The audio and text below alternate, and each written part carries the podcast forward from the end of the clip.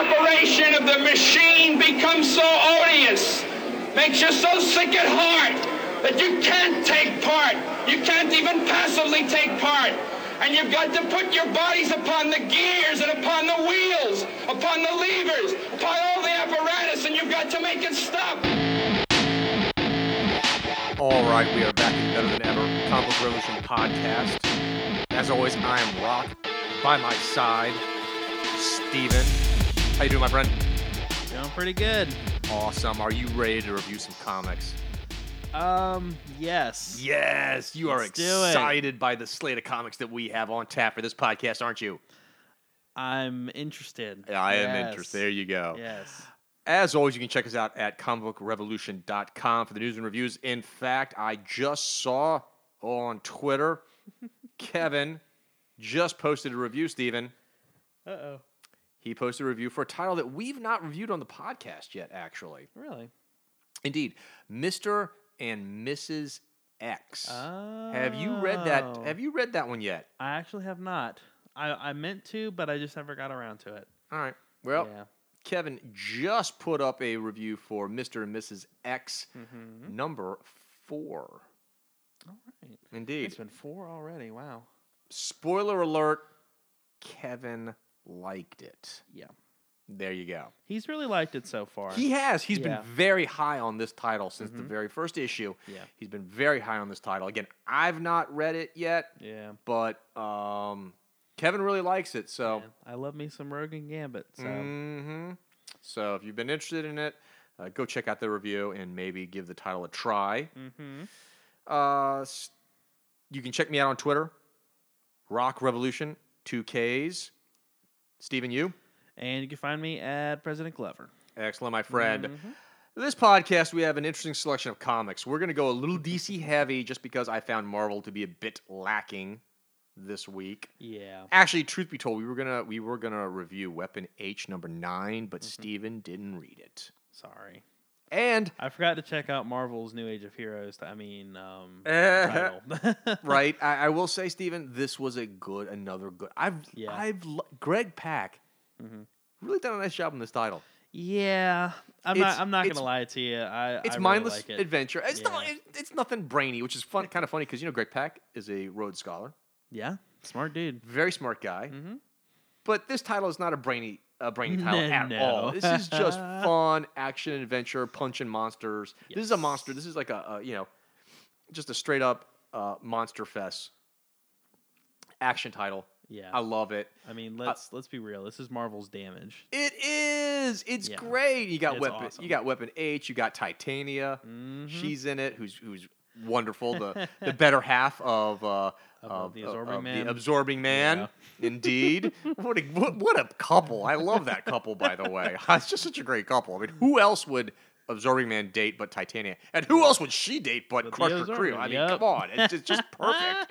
Uh, uh, you've got Man Thing in it Yep. who is an awesome, awesome character. Mm-hmm. Uh, if you've never, definitely worth. If you've never checked out Man Thing, you got to go read the stuff from the '70s. Yeah.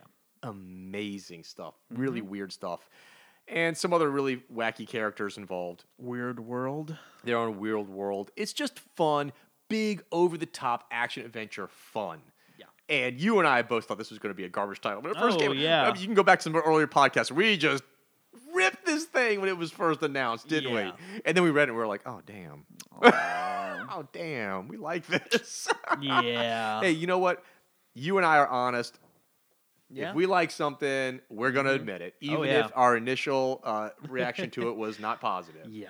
I'll always admit when uh, when uh, I didn't get something right, my Yeah. expectations were wrong. Anyhow, Weapon H number nine was good. Check out that title. Okay. It is definitely worth reading. I do have it. I just haven't read it yet. Yep.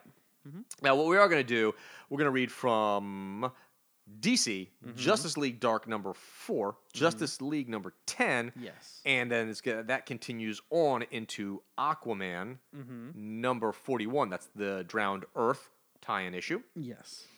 and we're gonna get oh everybody's favorite Teen Titans Oh boy.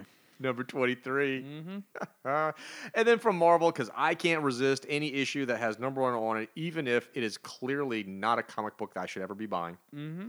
Shuri, number one, and the unstoppable Wasp, the Agents of Girl. Mm-hmm.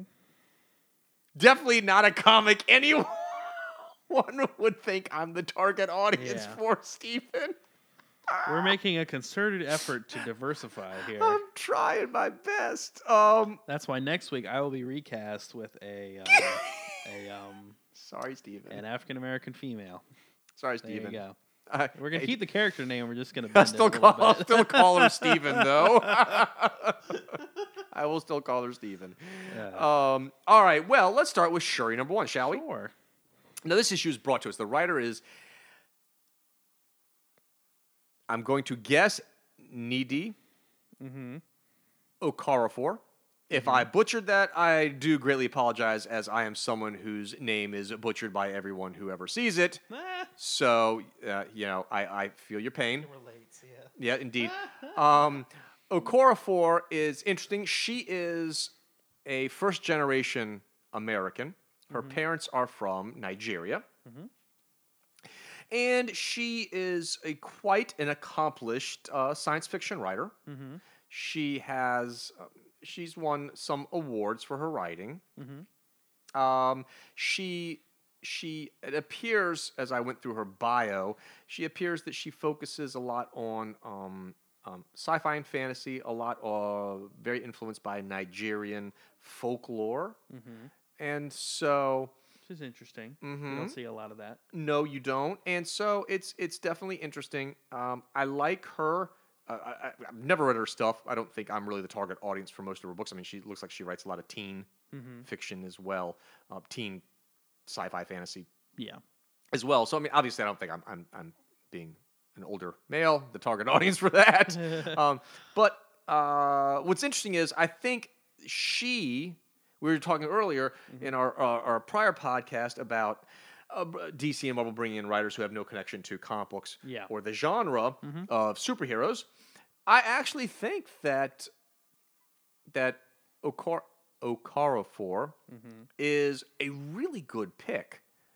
And the reason for this is, well, she's her parents are from Nigeria, so she was raised in a Ni- Nigerian household with Nigerian culture. Mm-hmm. And what better to write an African character Mhm. than someone who is African? Yeah. Because I mean, you know, you're just g- giving Shuri to a an American Yeah. who happens to be black, but their family has been in America since you know the 1700s, 1800s. Well, that's an t- entirely different culture. It's an entirely different mindset. That's an entirely different worldview than someone who is African. They're, th- it's, it's not the same. Mhm. I mean, it's just it, it, totally different. Yeah. Okay. Definitely. Um, it's like saying that my sons, born here in America, raised in America, are identical to a guy born in the Dominican Republic. They're not. It's an entirely different worldview, mm-hmm. completely. So, and it gets even more pronounced the farther down you go. Like my son's son's sons. You know what I mean? Like over the as the years progress, it gets Yeah. Mm-hmm. even more and more re- removed. Okay, so. I like her choice. I think she's actually really good to write an African character. You've got someone who is actually African. Mm-hmm. Like, that's really smart. Yeah. Um, and she's female, Mm-hmm. and this is an African female character, Yeah.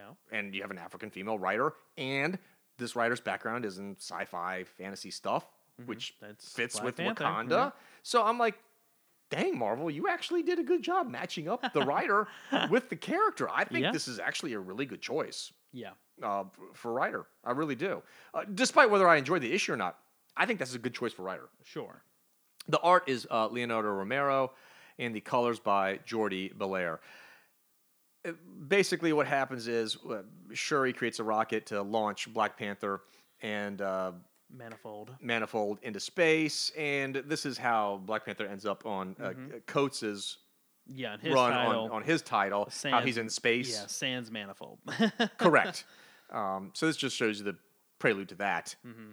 And we have they're supposed to be gone for two weeks, and Shuri's just basically waiting for two weeks for her brother to return, and she's Yeah. creating. And you see her creating all these inventions like flying wings and all sorts of really cool gadgets. Yeah. We learned that since she came back to life, she can now talk to the um, the ancestors, Ancients, Yeah. right? I, I will say there was a lot that had happened that I had missed with her Mhm. character. I was like, mm-hmm, wait, what? mm-hmm. But yeah, So the ancients can now appear to her and talk to her. Mm-hmm. Kind of like Amadeus Cho style, where it's Yes. different color and it's Correct. swirling around her head and all that. So yeah. and we learn that she's made friends with someone named uh, Muty, who is a hacker who tried to hack into her system, Mm-hmm. and she's become friends with him. And we get a little flashback scene about how Shuri saved her brother from a snake to show that she's always looking out for her big brother's back. Mm-hmm. And then we see her at the market showing off some of her rad tech. And her, then her, her her Sauron eye. Yes. and then you see her meeting the leaders of Wakanda now that the Black Panther is gone. Mhm. And evidently they have no male leaders other than the Black Panther. None. Or mean, they are not invited to the meeting. well, they did say that you know traditionally, if somebody was screwing up, Yep. we would the the women would meet together Yes. and um, try to figure something out. Because those men are just stupid, knuckle dragging idiots. I mean, if they're screwing up, are you gonna? What are you gonna do? There's the You gotta get half. mom involved, and mom's gotta come in and clean things up. I grew up on '90s sitcoms. I know. Hey, mom always has to clean up the mess. To Mm-hmm. be honest with you, Steven, that's kind of how it works in my house. my wife, she pretty much cleans up all the mess from uh, my boys and me. I can I tell. won't lie. I won't lie. Anyhow, so you've got, you know, you've got the- obviously uh, Black Panther's mom, Yes. and you've got Zuena, who is the director of the Extraction Academy. Mm-hmm. You've got Mansa, who is um, a young woman who's just graduated from high school, but she's supposed to be super smart, I guess. You've got Tiwa, uh, uh, who is a professor of physics at Wakanda University. Mm-hmm. And then a dressmaker. And I guess you're trying to show how you're picking women from each uh, social strata, I guess, of Wakandan society. Mm-hmm. Yeah, that's what I got correct? from it, yeah. That's what I kind of. I mean, they don't tell you, but I think that's kind of the inference. Yeah. And of course, you have Okoye. Mhm. So, and they all discuss what are they going to do now that Black Panther is missing. And Shuri's like, look, he's coming back. If she's not ready to call her brother dead, Yeah. she's like, hey, he's coming back. He's coming back. He's coming back. And they're like, look, it's been way past two weeks. We, yeah. we need to we need to deal with his absence. now. Now, Because everybody else is starting to figure out. That we don't have a king. And they said they made the point that, and this is something else that happened that I didn't know. It's like, look, a lot of crap has happened. We're not a straight monarchy anymore. Right. So It's a constitutional. something's going to happen Yes. if we don't do something That's right now. Yeah. That's right. So, they the mom offers up the uh, Black Panther mask and says, "Shuri, for the sake of Wakanda, you need to step up and be the Black Panther Again. again." All right, Steven. Yes. Shuri number one. What did you think? Okay. Um Okay, I'm I'm not going to lie. When I heard about this, I was like, "Oh my god, okay, some Black Panther was, was very successful in the box office. We're just going to get some random stupid tie-in that's going to get canceled in Yep. five issues." Um I'm going to be honest, I kind I kind of like this. Mm-hmm. Um, I first of all, I like that. Um, it was so much happening off panel that I did not know of because Yes. I haven't really been keeping up with it. I was very surprised that I was not lost. mm-hmm. I like how they explained it. Um, I It's I very new reader friendly. yes, I mean, really new. I, I know yeah, literally No. nothing about Shuri. All I know about Shuri's character is what I saw in the Black Panther movie. yeah, and they don't And that's stray too it. far from that. They don't. To be fair, So, and as a new reader, yeah, I had no problem at all. I mean, no problem at all reading this issue yeah, at all. So, Mm-hmm. um, Okafor did a great job making this super new reader friendly, which is so important for a number one issue. Oh So, yeah, Big thumbs up and on for a that character part. that, clearly has a lot going on. yes, and a country that has a lot going on. yes, that's I think that's that's pretty impressive. agreed. Um, Sorry, go ahead. it's okay. Um, I mean,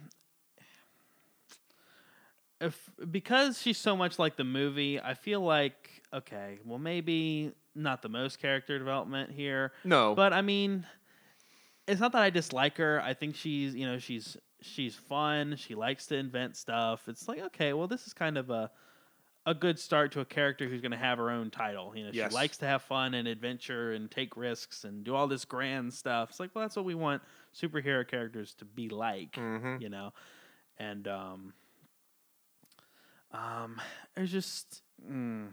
and I like some of, and I like, I do like what they did at the end, where it's like, okay, look, serious talk, things, stuff's about to go down. He's not, he's not coming back, at least not for a while. Yes. We need you to to step up. And, Yep. sh- and as we see, she doesn't really want to. She's like, I want to be free. I want to do this and that. Right. Like, okay, well, you know, it's th- this can go somewhere. I think it's a fairly standard number one issue. Oh yeah. Very paint by the numbers, Um, no doubt. Yes. No doubt. However, from what I was expecting, I did kind of kind of like it. It's you know, it's like okay, well, this Right. is not aimed at me, but Right. I think for what it was, it set out to do, which was just to set the stage. I think it did a a, Right. a, a good job. Uh, what I liked the most about this title was that it was new friendly.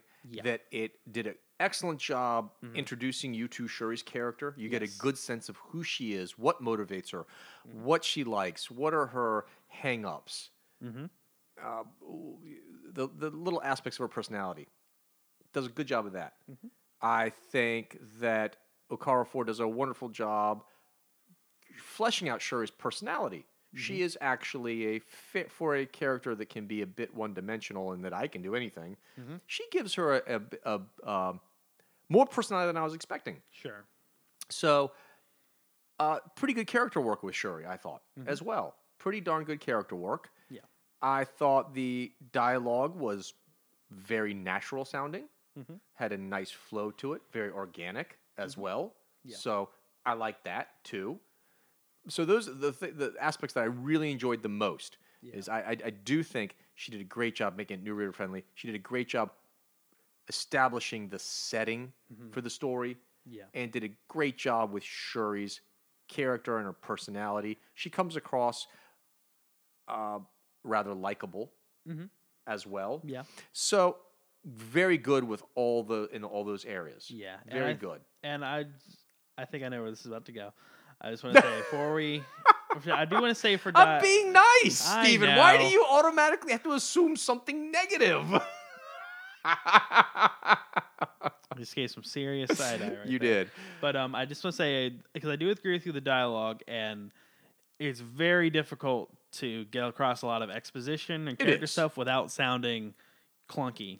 It is. I did not get that. Oh, so- not clunky at all. The dialogue was really well written. Mm-hmm. It had a very nice flow to it. And this is a dialogue heavy. This, this is issue is exposition dump city. Yes. No doubt about it. it I mean, you back up the, the dump truck and here comes your exposition on you. Yeah. But the dialogue. They didn't do her any favors giving her like, oh, and you gotta tell this and this and this and Right. this and this. And this. yeah, but the dialogue is really well written. Yes. Mm-hmm. nice natural flow to it. Very easy to read. Very pleasant to read. yeah. The downside to the issue is it is Yes. intensely boring. This is Yeah. a very boring, slow read. Yeah. Nothing happens, Steven. This is as decompressed as you get. Yeah. You spend the first three pages dealing with launching Black Panther in space. Yeah. We probably didn't need three pages of it. Yeah. Okay. Then we get one, two, three, four pages dedicated to her testing wings that can let her fly. Mhm. And that's it. This is like a one or two page scene, tops. Mm-hmm. Tops. Yep. Then you get one, two, three pages of her talking to the hacker guy, which advances zero plot lines Yeah.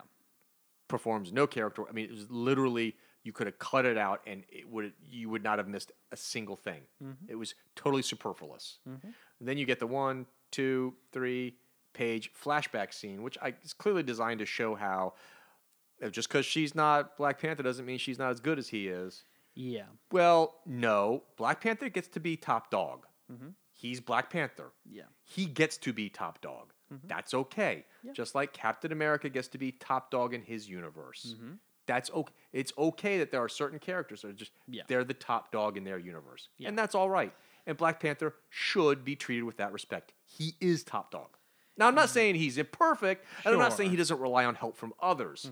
But I don't want this to turn into where he takes it backstage to everybody like he did in the movie. Yeah, that's because if if if they go with the if they go with what you're describing, the oh he's he's actually not really that competent. He just you know whatever. Then that's bad. But if it's like okay, well maybe she sees things that he doesn't, Right. Then that's okay. That's fine. Exactly. Agreed. Totally agree. If she's an asset because she's a a, a Mm-hmm. different set of eyes that sees things a little differently. Yes. Okay, that I'm cool with. Yeah, because that scene that could go either way, Right. it unfolds in the future. Right, exactly. And then we get the market scene. One, two, three, three scenes. It's three. It's three pages. Mhm.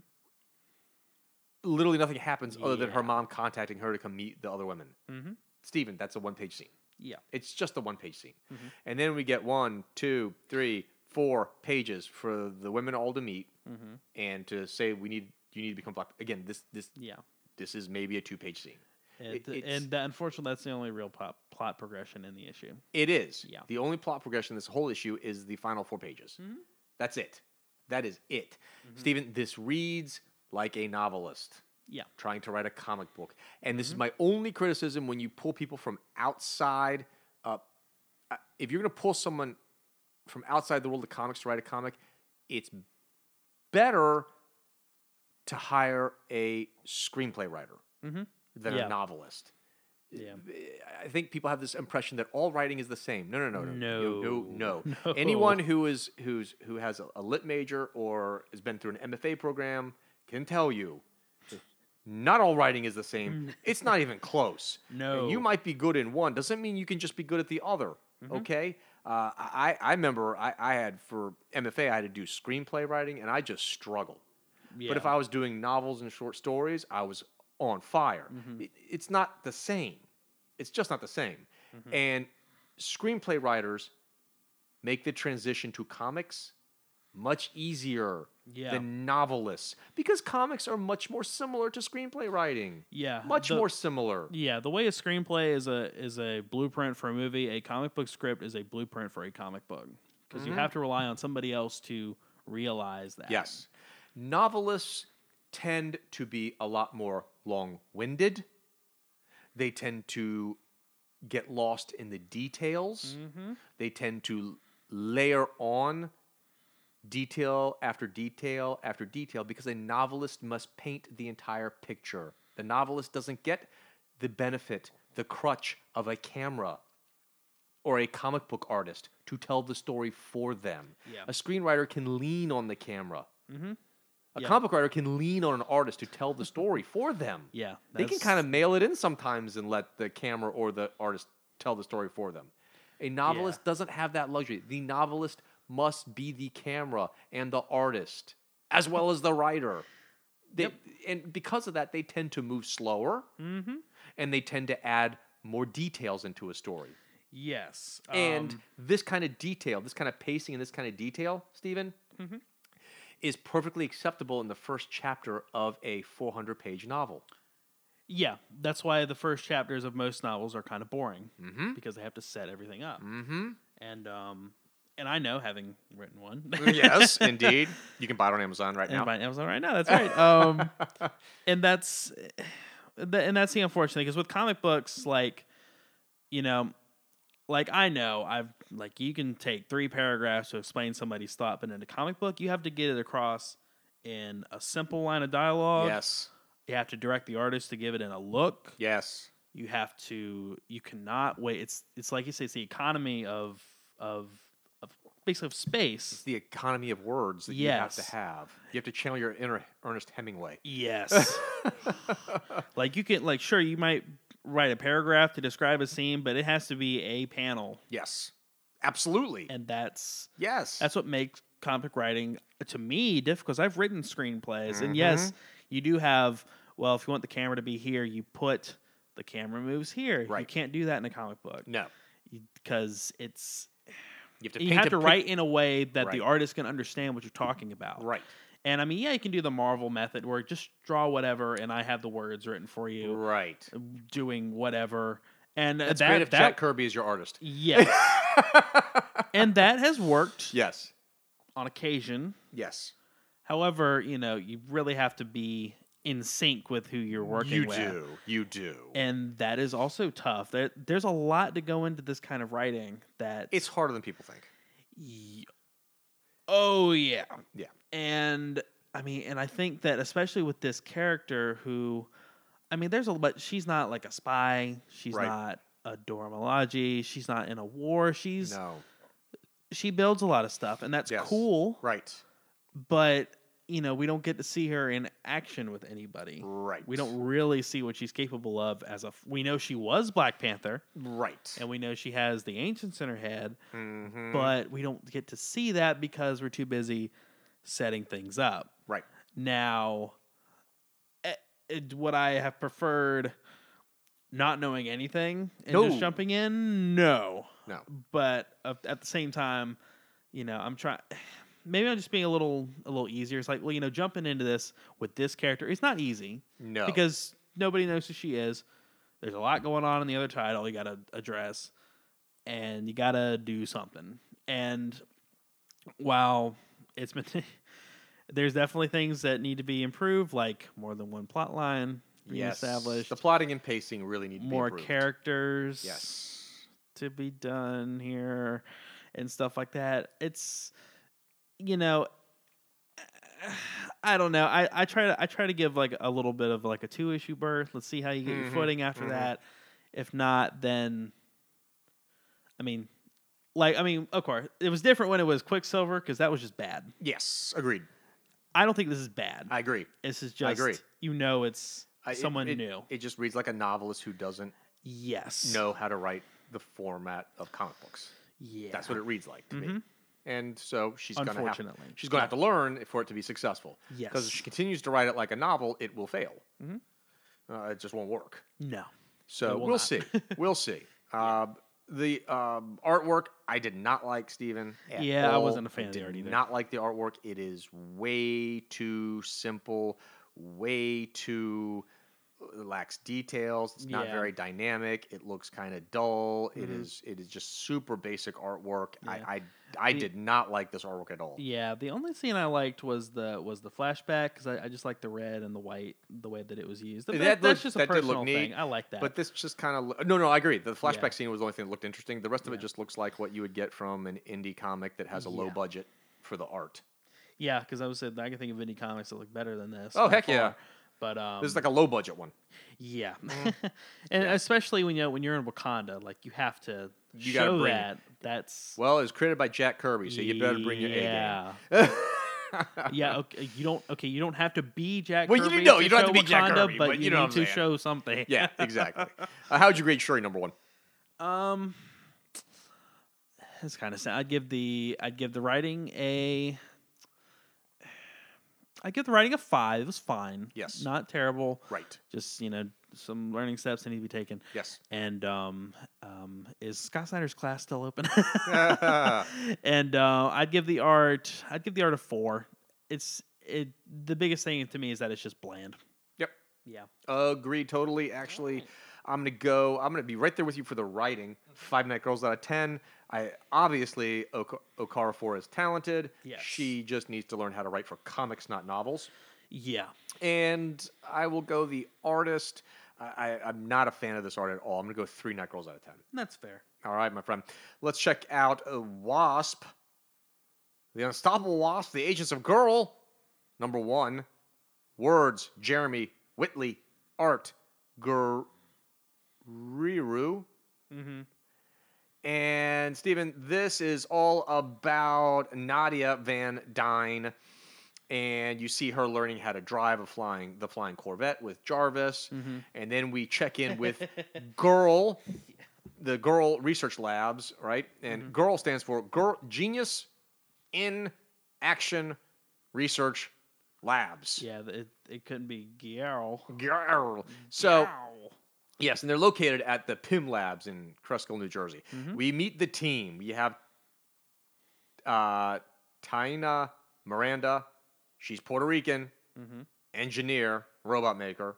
Then we meet Priya Aggarwal. She's Indian, Yeah. biologist. then we meet Ying, surname unknown. She's a genius chemist Mm-hmm. and a trained assassin. Of course. So now we've got Hispanic, we got Indian, we Mhm. got Asian. What's missing? Oh, oh, there she is. Priscilla LaShayla Shea, quote unquote Shea Yeah. Smith.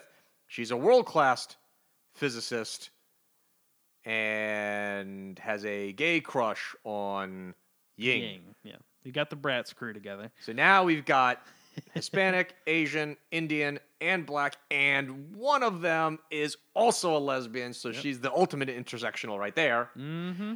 So this was like it's it's like as this, this team Steven was created from a checklist, right? This is created from a checklist. They looked at the, the new series of Bratz dolls, Yes, and now all we need is our, our blonde uh, uh, Type A leader. right. Well, you have Nadia. She's white. Yes. So now you've, you've, you've got, I mean, you you managed to check. It, it's literally, okay, got a checkbox, and I got to Yeah. gotta have the, I gotta have the, it's- At no point does it ever feel organic. and she's not blonde.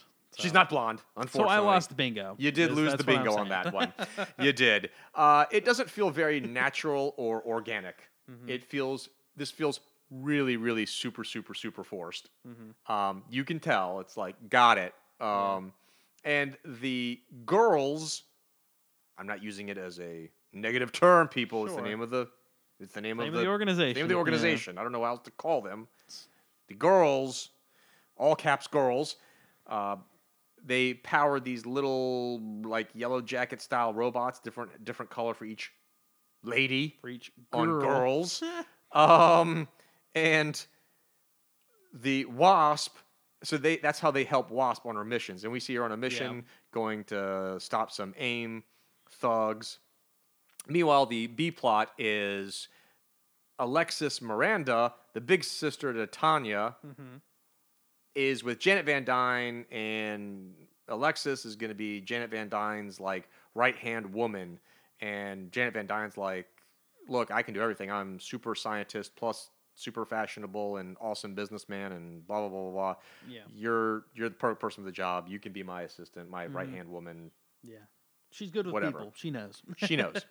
and then we cut back to the AIM plot line where we see the Wasp battling an evil female armored character. And the two of them brawl, and we find out that the female armored character is Amber, who Wasp knows. And Amber makes a quick getaway. And then we, uh, so the AIM soldiers have been defeated. Amber makes a getaway, and Nadia goes back to Girl headquarter, mm-hmm. and all the ladies are there. Mm-hmm. And they decide that they, the big hook ending is that they have two weeks before the Girl, G capital Girl, yeah. expo for science, mm-hmm. and they got everything get, get everything ready by two weeks. Yeah. Ah, hook ending, Steven. That's the end of the Unstoppable Wasp number one. Yes.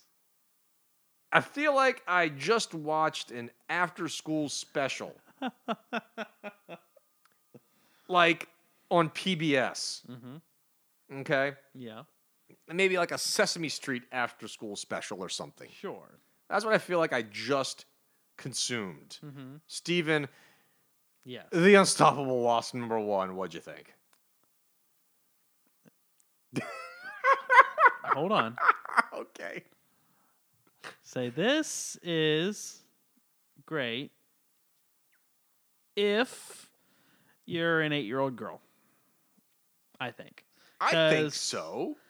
I would agree with that. Yeah. Um. I mean, well, first off, when you look at the art, that reminded me of there's this big thing that was popular with girls when I was in elementary school. Mhm. It was like called like Winx or something. Winx, It was girls yes. who were so you Yeah, I remember that. Yeah. and it it was crap but you know it was it's it's the kind of stuff that it's not like offensive it's it's if for that for it's fun to read you know Right. whatever and and it's just it's kind of disposable but you know it's entertaining so what whatever right. um i was reminded of that a lot while i was reading this it was Wink Winks, Winx. Club. but Winx Club. but girl yes. yes. and it's like okay like obviously i get what you're doing you have the you know the captain planet Yes. multi multiracial team Yes. um They had the little drones. So I don't know. Wouldn't it have been cooler to have like robots or something like Power Rangers or whatever? Yes. Like what has different. I mean, I guess they all have They like kinda went different there with powers little, or whatever. Little robotic yellow jackets. Yeah, and I was like, okay, well that's that's okay. That's that's it's kind of neat. Um, I wish I could have seen what all of them did, but you know, whatever. That way, it's like, oh well, this one has a. Per, like this one shoots lightning, and that's her personality or whatnot. Yes, whatnot. I thought that would have been a little, a little clever, maybe a little more clever than anything else that was in here. Yes. But Yes. and you know, it's just you know everybody like they're bubbly and happy and Oh, they're also happy. And I will say, I thought the bit with Jarvis was kind of cute It was cute. because I mean, you know, Yes. everybody's been through that. You're gonna go through that here soon. With I your kids. am when my kids start so, driving. um, it's like okay, well, you know, okay, she's kind of like okay, if that had just been if it had just been her that was like that, it's like okay, well, you know, she's got the very you Bubbly know, personality. Oh, bubbly, get Yes. this personality. It's like okay, well, okay, that's her, and then I guess the other ones. Everyone's got a bubbly personality, Yeah, they're all like that. I'm like, oh my god, okay. Too much effervescence much for me, bubbly. Steven. Too bubbly. I can't handle it. Too much carbonation. yeah, so I mean, Everybody's got the same personality. yes. so is this like the next big quality super amazing title? No. Probably is it, not. For the audience they're probably going for, is it good? Yes. Yes. I agree. and I agree. that's why I I I don't feel like I can be but so critical. as I feel like it's definitely written for that audience. oh, absolutely it is. Yes. So I'm like, well, you know, uh, The only question, the only, the only, Yes. uh, the only question I have is, Mhm. I do agree with you completely. I think this is squarely aimed at Mm-hmm. that six to eight year old girl range. Yeah. I think it's clearly aimed for that. Maybe, maybe, maybe ten, maybe if, eight if to we're lucky. maybe six to ten year old. Sure. Uh, I don't know. I mean, Winx Club. There was some. There was some ten year olds reading that. Okay, okay, so okay. I was- so that's so why I was six- going with ten, six maybe. To 10, 10 tops. Yeah, I'd say 10 is tops. definitely tops. Mhm. Um, so the question is, uh, will there be since, since you're targeting young children? Mhm. Um, the question is, will there be parents that will be okay with a young child reading a comic with a lesbian character? Some families won't care. Sure. Some families will Yeah.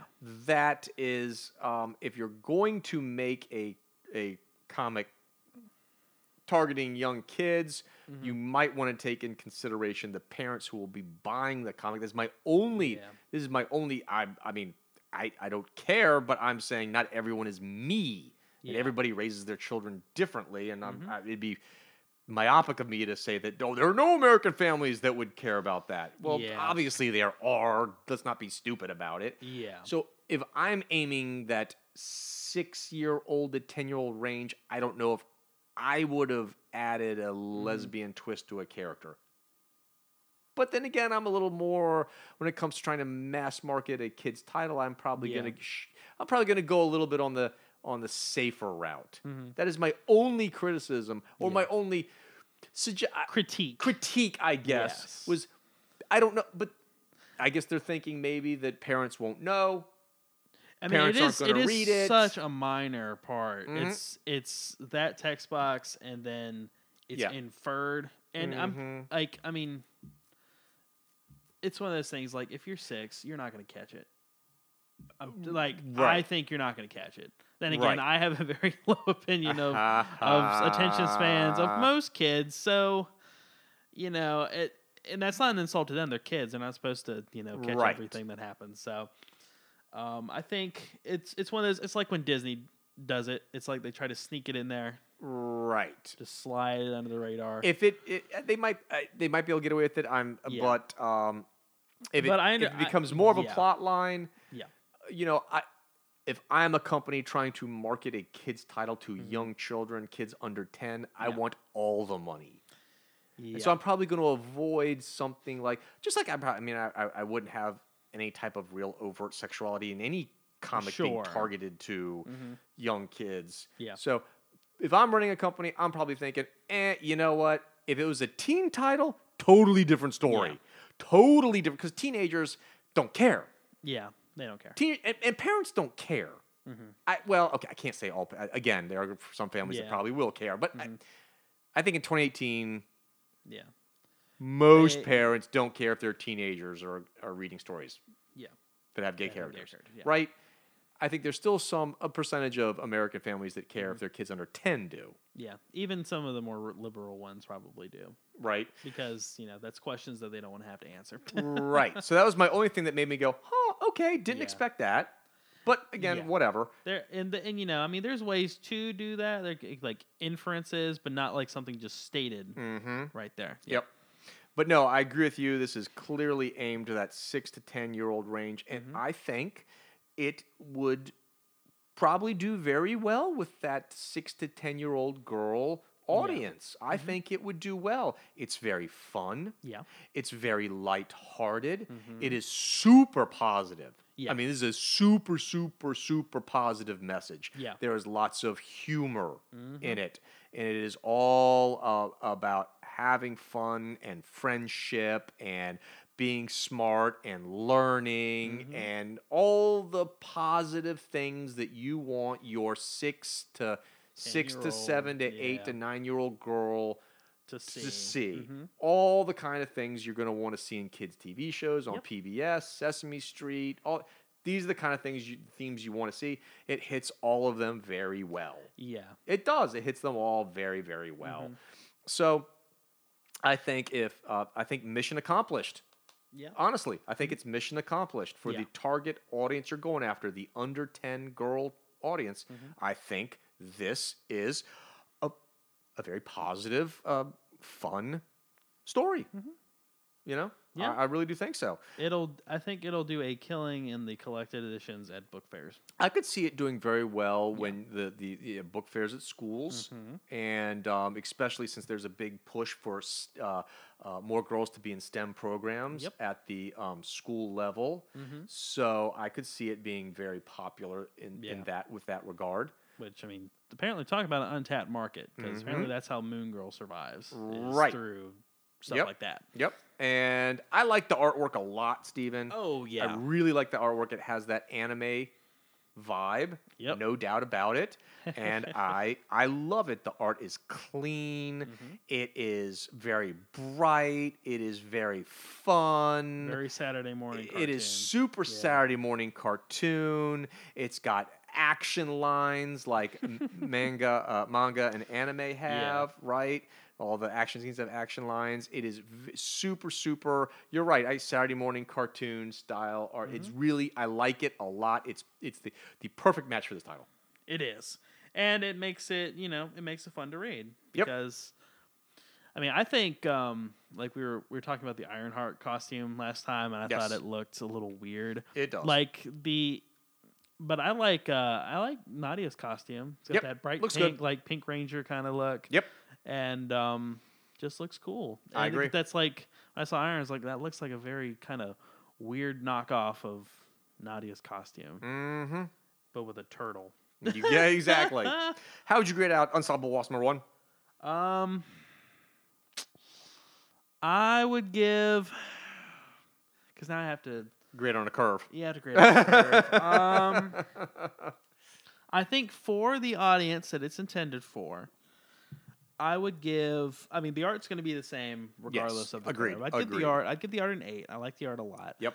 Um, as for the for the for the audience intended for, I would also give it an eight. It does, hits all the boxes. It does everything. It is fun. It moves fast. Mm-hmm. Um, and you know, it's got what you want. It'll excite them. It's got the action Mm-hmm. and all that. So that's that's good. As for everyone else, it's probably more like a five, maybe. Yes. Maybe. Um, but at the same time, you know, I, I can't be that harsh. Well, no, it's, not for it's me. Not. It's a kid's Yeah. title. I, I would say I, I'm, I'm going to grade it as a kid. I mean, look, if I'm grading it from me as a grown man, yeah, the story's dumb. Okay, but I mean, it's targeting kids under the age of ten. Of course, it's going to be dumb. All right, so I mean, if, if you want me to grade it as a an adult, I mean, I'd give it like a three night girls out of ten. It's Yeah. Mm-hmm. stupid. All right, but most kids targeting kids is dumb. I mean, Yeah. that, that's no knock on the title. So I want to grade it for the for the target audience. Would I buy this for my daughter, for my six to ten year old daughter? Right? Yeah, if you or have one, yeah. If you have one, Sure. yes, you should. Eight night girls out of ten Yeah. for the writing. Eight night girls out of ten. If you have a daughter under ten, buy her the title. Mm-hmm. Buy her Unstoppable Wasp. I think she would like it. Yeah. I do. I think she would really like it. Mm-hmm. Yeah. Uh, the artwork, I'm with you. It's eight night girls out of ten. Yeah. Good artwork. Oh yeah. Right, it's my one friend. of those ones I would not mind seeing more of in comics. That's right. I just I love that style. I agree with you totally. All right, my friend. Uh, Justice League Dark number four. Another kid friendly title. yes, very kid friendly. Uh, this issue, yeah, talk about a total uh, uh, shift in in, Yeah. in in tone and style, huh? yeah. Um, this issue brought to us James Tynion the 4th doing the words, Alvaro Martinez uh, Bueno doing the pencils, and Raul Fernandez doing the inks, and Brad Anderson doing the colors. Essentially, what happens is Wonder Woman has been taken over by the uh, Greek goddess uh, or witch goddess uh, Hecate, and she has been granted one fifth of Hecate's magical might. Other women have also been granted one fifth of Hecate's magical might, and they all have the little brand, Yeah. little logo for Hecate on it. And we see that um, Nanda Parbat is under attack by uh, Manitou Dawn. She's one of Hecate's people. And she's tearing everyone down and mowing everyone down. And on the scene comes Rama Kushna because she is housed there in Nanda Parbat. And we see Hecate appearing as well. And Hecate wants uh, Rama Kushna dead Yeah. and we get a big fight and a big brawl, and then Wonder Woman and the rest of the Justice League Dark arrive on the scene, and Wonder Woman goes, "I'm gonna take you down, Hecate," and they start fighting. And at this point, Deadman tells uh, Rama Kushna that we gotta leave. You got to abandon the city. Abandoned ship. you gotta abandon. You can build another one. We got to go. Yeah. And so this god of this goddess eventually agrees. And so Detective Chimp uses his sword, magical sword, to slice open a space-time rift so they can transport themselves out of here, Yeah. leaving behind Wonder Woman to battle Hecate Yeah. and her uh, one of her henchmen.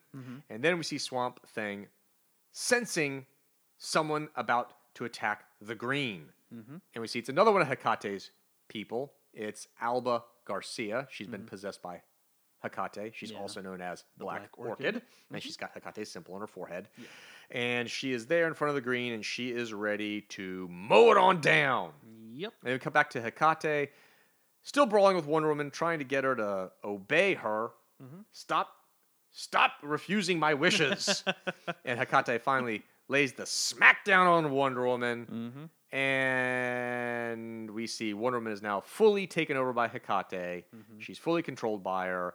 And Hecate's like, You need to kill Zatanna and John Constantine. Mm-hmm. They're the only two left behind from the Justice League Dark. All the rest of them teleport away to Detective Chimp. Yep. And that is the dramatic hook ending to Justice League Dark number four. What'd you think, Steven? Um, I need to stop saying um. It sounds like I'm not confident. I li- know. I I like this. Um, it- I did it again. It's Uh, you know it just can it just continues what I've really liked about what DC's done recently, especially Yes. within the inner circle of Tynion, Williamson, and Yes. uh, and Snyder, is that when they you know saved the world with Sunshine and Happiness and Dark Nights Metal, they completely destroyed everything else in the Yes. universe, and now it's all coming down, and they have to actually face a real challenge for Yep. once, and I really like that. I mean, first of all. Like I like the I like the char- I like the collection of characters it's a great collection of it's characters. A, it's a great cast. Um, I'd love seeing Detective Chimp, who is such an just an oddball choice. Yes. Even more oddball than Man Bat, who in this issue is like, what am I doing here? Right. Which I thought was kind of funny. Mhm. But um, so it's it's interesting to see them together. I like the the little camaraderie they have with each other. I Yep. like um I like the action. I like that when the city's falling apart, when they're Mhm. trying to evacuate, Swamp Thing holds the entire city together. Yes. That was really cool, Mm-hmm. and I I I love the idea that, and they kind of do this like in like oh, and previously on this little event they're having, Right. like with Wonder Woman getting all that power, that you know that that something's wrong here. Of course, you know it's going to go wrong Yes. because this is what they're doing now. Right. And at the end of the day, um, they all kind of have their little part to play, except for poor man Bat. Yes. Um, and I I really like it. It's just really fun, but Mm-hmm. it still has like the tension of like, oh crap, like it's building Oh, yeah. and building and building on them. Absolutely. And the fact of the matter is that with these characters, they're not the Justice League. Right. So when they have these big, huge, world-ending odds, it makes it, at least for me, more Mm-hmm. exciting to see how they're going to win. Correct. Because I still, th- I don't think Zatanna still doesn't have full control of her powers, and John Constantine was never much of a mystic powerhouse Ev- anyway. everyone it, with with- that has magic powers is is suffering dampened, issues yeah. because magic itself is is is uh, corrupted or whatnot. been corrupted by the source wall Mhm. energies, and now magic is falling apart and Yeah. and, and dying and withering away. And Hecate is on the scene to kill all Magic. of magic yes. completely Mhm. and rebirth it as something newer and better. Mm-hmm. Basically, Yeah. And um and yeah, you know, Hecate she's kind of she's the "Oh, I'm evil, whatever. Right. But at the same time, I don't care Right. because it's fun and I Right. like it. right? And I like that they're going to these places. Yep. That it's one of those like, uh, you know, they look at a map and oh, that's a place here that we don't use often. Right. Let's go here. And then there's a Parliament of Trees and Yep. wherever else they're gonna go. I They're hitting all the They're hitting fun all the- magical spots of the DCU. exactly, Mhm. and I. I like it. I Yep. like the art too. I think it's Yes. fun. It's got some like, very cool. Like those action sequences are great. Yes. It's it's a win for me. Agreed. A total win. Agreed. This is uh, this is a good issue. I am. I, I will admit. Um, I am not usually a huge fan of magic themed Sure. titles. Mhm. It's just nothing. Just not a thing, Yeah, it's just not my particular cup of tea in Mhm. general.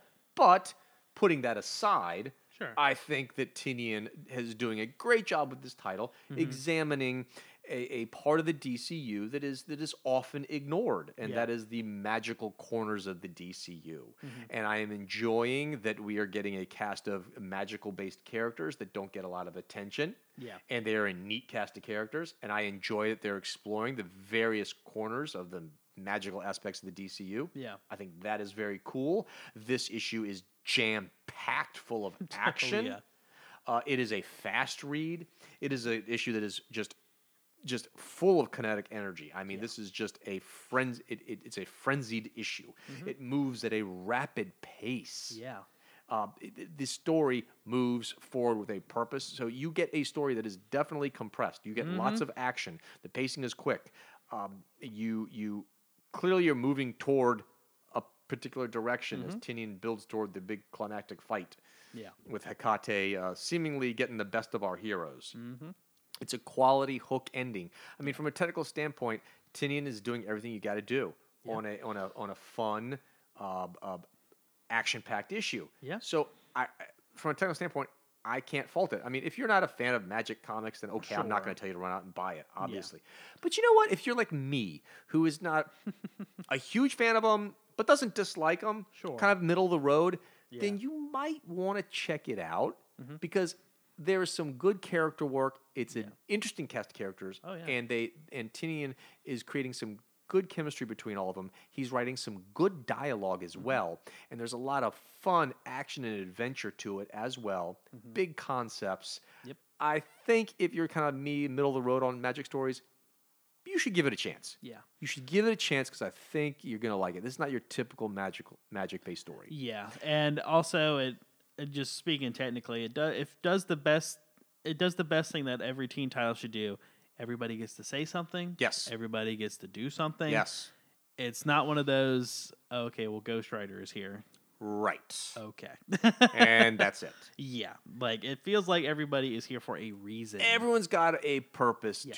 to play in the story, Mm-hmm. which I like. And it even makes a point. Tin even makes a point of Detective Chimp telling Zatanna, "Look, with all these heavy hitters around, What am I gonna do?" I'm pointless. I'm just a talking chimp with this, with uh, with some cutlery." Yeah. And Zatanna's like, "Yeah, well, um, maybe you forget." But that's you're also the Night Master, and that blade is crazy powerful. And Mm-hmm. so Detective Chimp is the one who cuts a portal with the sword for everyone to escape. Mm-hmm. yeah, So he gets Ramakrishna out. it- it's it's perfect on how like Tynion makes a point of saying, "Yep, we have." He's not a heavy hitter, but everyone has a role to play, Yep. and no one else could have done this but Detective Chimp. Mm-hmm. So that is good team team writing. Yes. That is really good team writing, and sometimes you see that on teams where not every character gets a role to play. Exactly. So They're just there. They're Tynion does a great job about that. Mm-hmm. So I, I like that. So it's a lot to like. I like the art as well. It's very nice art. The only thing I don't like about the art is Zatanna's costume. I still don't like it. I reject it. I like to think that Paul Dini also wholeheartedly rejects this costume as well. The fishnets do not go on the forearms. DC, they don't. Anyhow, I got that out of the way. Other than that, the Yeah. artwork is fantastic. Yes. So it's a really fun title, and it's it's and Tynion is is crafting a good, technically sound story. Mm-hmm. So big thumbs up from me as well. Yeah. Uh, how would you grade out just Justice League Dark number four?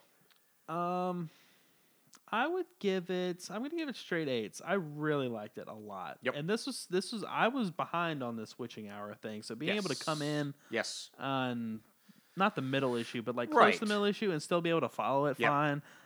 Uh, that's big A plus for me. Agreed. Mm-hmm. Agreed. Um, would you give the art Oh, and eight. Straight eight eight as well? Yeah. Okay. I will go just a tad bit less than you. I'll go straight sevens. Seven night girl out. You're shaking your head like I you're might as just well trying just to be. quit, Are you just you trying know? to be contrary? Steven's like, you know, you want to give it an eight, It- but you won't do it because I gave it an eight. Oh, who is that? It's it's the contrarian because there's always another viewpoint. I will go. I will go seven night girls out of ten for the story. Seven night girls out of ten for the artwork. Yeah. There we go. But I definitely would recommend giving it a try. sure. Uh, let's go to the main Justice League title, Justice All League right. number 10. Yeah. This issue brought to us by Scott Snyder doing the words, Francis Manapul doing everything. He's doing the pencils, he's doing the inks, he's doing the colors. What can this man not do, Steven? Wow. Mm-hmm. And this issue, we begin with a flashback of Aquaman as a young lad being on a fishing boat with his dad, and his dad's telling him basically how the entire the world's oceans have been completely mapped. There really aren't any mysteries left. Mm-hmm. And Aquaman being kind of bummed that there are no surprises left. And I do like how he's just kind of looking out on the uh, uh, on the uh, front of the vessel, little fishing boat, and he's just daydreaming. And you see where he's unconsciously, Aquaman's unconsciously brought all the sea life to underneath the boat. And the Yeah. dad's like, "What in the?" And he's looking over as a neat little Yeah. touch. we cut to present day. We see Aquaman, Wonder Woman, and Firestorm in the Arctic Circle. They're using Poseidon's boat in a bottle to track down a the grave, the key to the gods' graveyard, the graveyard of the gods. Yeah. That is what uh, Poseidon had hidden. And during the search, Aquaman takes the time to tell them about um, Arion and how the ship in the bottle bears the mark of Arion. He's Atlantis' greatest hero. And that they're looking for ancient Atlant- Atlantean craft. They find it. It also has Arion on the masthead of the craft. Yay. At the same time, we have Superman, Adam Strange, and Flash checking out Veracity Island, home of the Volcano Man. Mm-hmm. And all these mini Volcano Men are coming out of the Volcano Man. And they're looking for the location of the Legion of Doom's headquarters. Mm-hmm. They've traced its energy to this area. And Adam Strange takes the opportunity to say that the same energy footprint that the Legion of Doom headquarters leaves behind is very similar to the Zeta Beam, which is a phasable energy, which means Legion of Doom's headquarters can be in one place at one time and not be there at the same time. Yep. And they also noticed that uh, the Legion of Doom headquarters shot a beam of energy like a beacon up into the sky before it teleported away from the scene. Where did it go? We don't know. We'll find out in a minute, though. Yep. Uh, Batman tracks it down, the beam down, and says, "Well, he's back at the Hall of Justice, working on the big major computer there." And he's like, "Well, it went to some type of cosmic barrier reef. Interesting." We then see that uh, uh, John and John J- Jones and John Stewart and Hawkgirl have now arrived at Thanagar Prime and now are outside of the Justice League's ability to talk to them.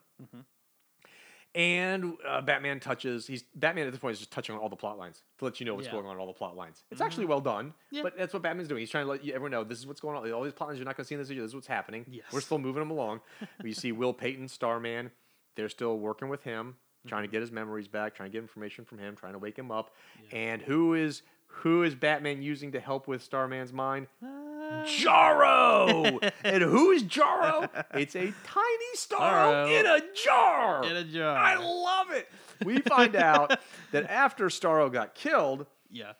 that each piece, each fragment of Starro has turned into an entirely whole being Yes. with Starro's telepathic abilities. so there are a bunch of mini little Starros around the universe, Steven. That's fantastic.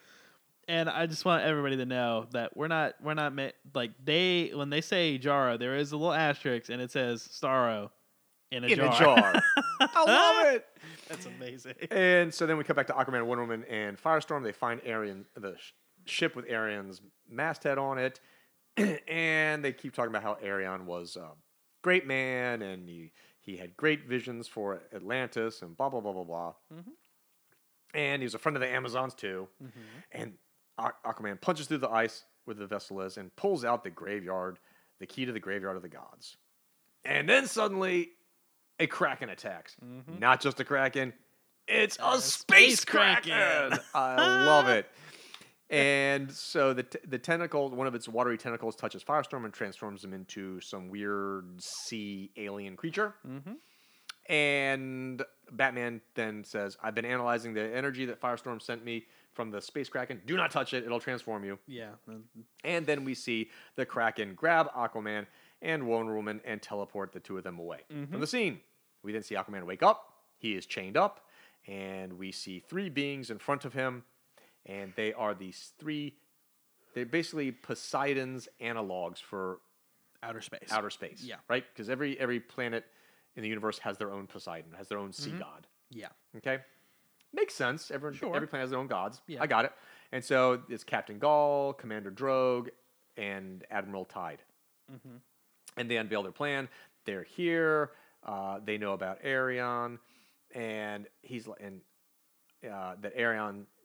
Back in the day, Arion formed a uh, created a cosmic conch Conch. Conch, a cosmic conch to to to uh, communicate with With other with- planets. Yeah, basically with Other other, ocean- aquatic um planets, Right. basically. Yeah. alien aquatic planets, Mm-hmm. and uh, and evidently, it did bring good people, good aquatic aliens to Earth, Mm-hmm. But it also brought some invaders.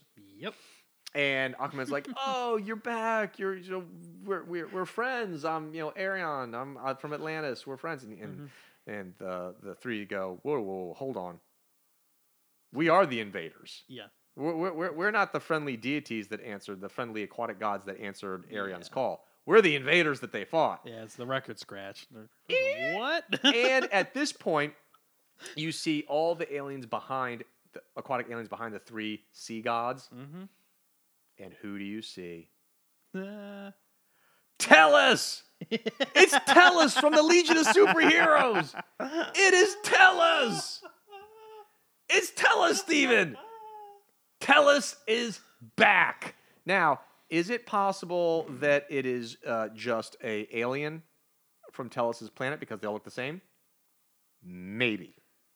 Or since we've seen Saturn Girl over in Doomsday Clock, we know something's going on with the Legion of Superheroes. Mm-hmm. yeah. Could this actually be Tellus? I don't know, but I like to think it is. Anyhow, I'm so starved for Legion of Superheroes, Steven. I'm excited about characters I do not care about. I never liked Tellus. He's a stupid Legionnaire. He's possibly the dumbest Legionnaire ever. He's a big dumb manatee with a bowl on his head. stupid. He's stupid. He's a dumb character. He's always been a dumb character. But I'm so starved for the Legion. I'm even excited to see Tellus. I mean, I'm so excited. I'd be excited to see Quislet. And everyone's like, "Who the hell is Quislet?" Google it. Oh my god. Also, possibly one of the lamest Legionnaires ever. yeah. Anyhow, Without a doubt. we then see uh, the mighty space armada of the three space gods arriving on Earth's orbit, and they attack. And they send the flood to Earth, and the whole Earth gets flooded in this purpley water, and everyone who gets touched by the purpley water turns into this weird aquatic alien creature thing. End of issue, Steven. Yeah. Drowned Earth kicks off now. Yep. What'd you think, Justice League number 10?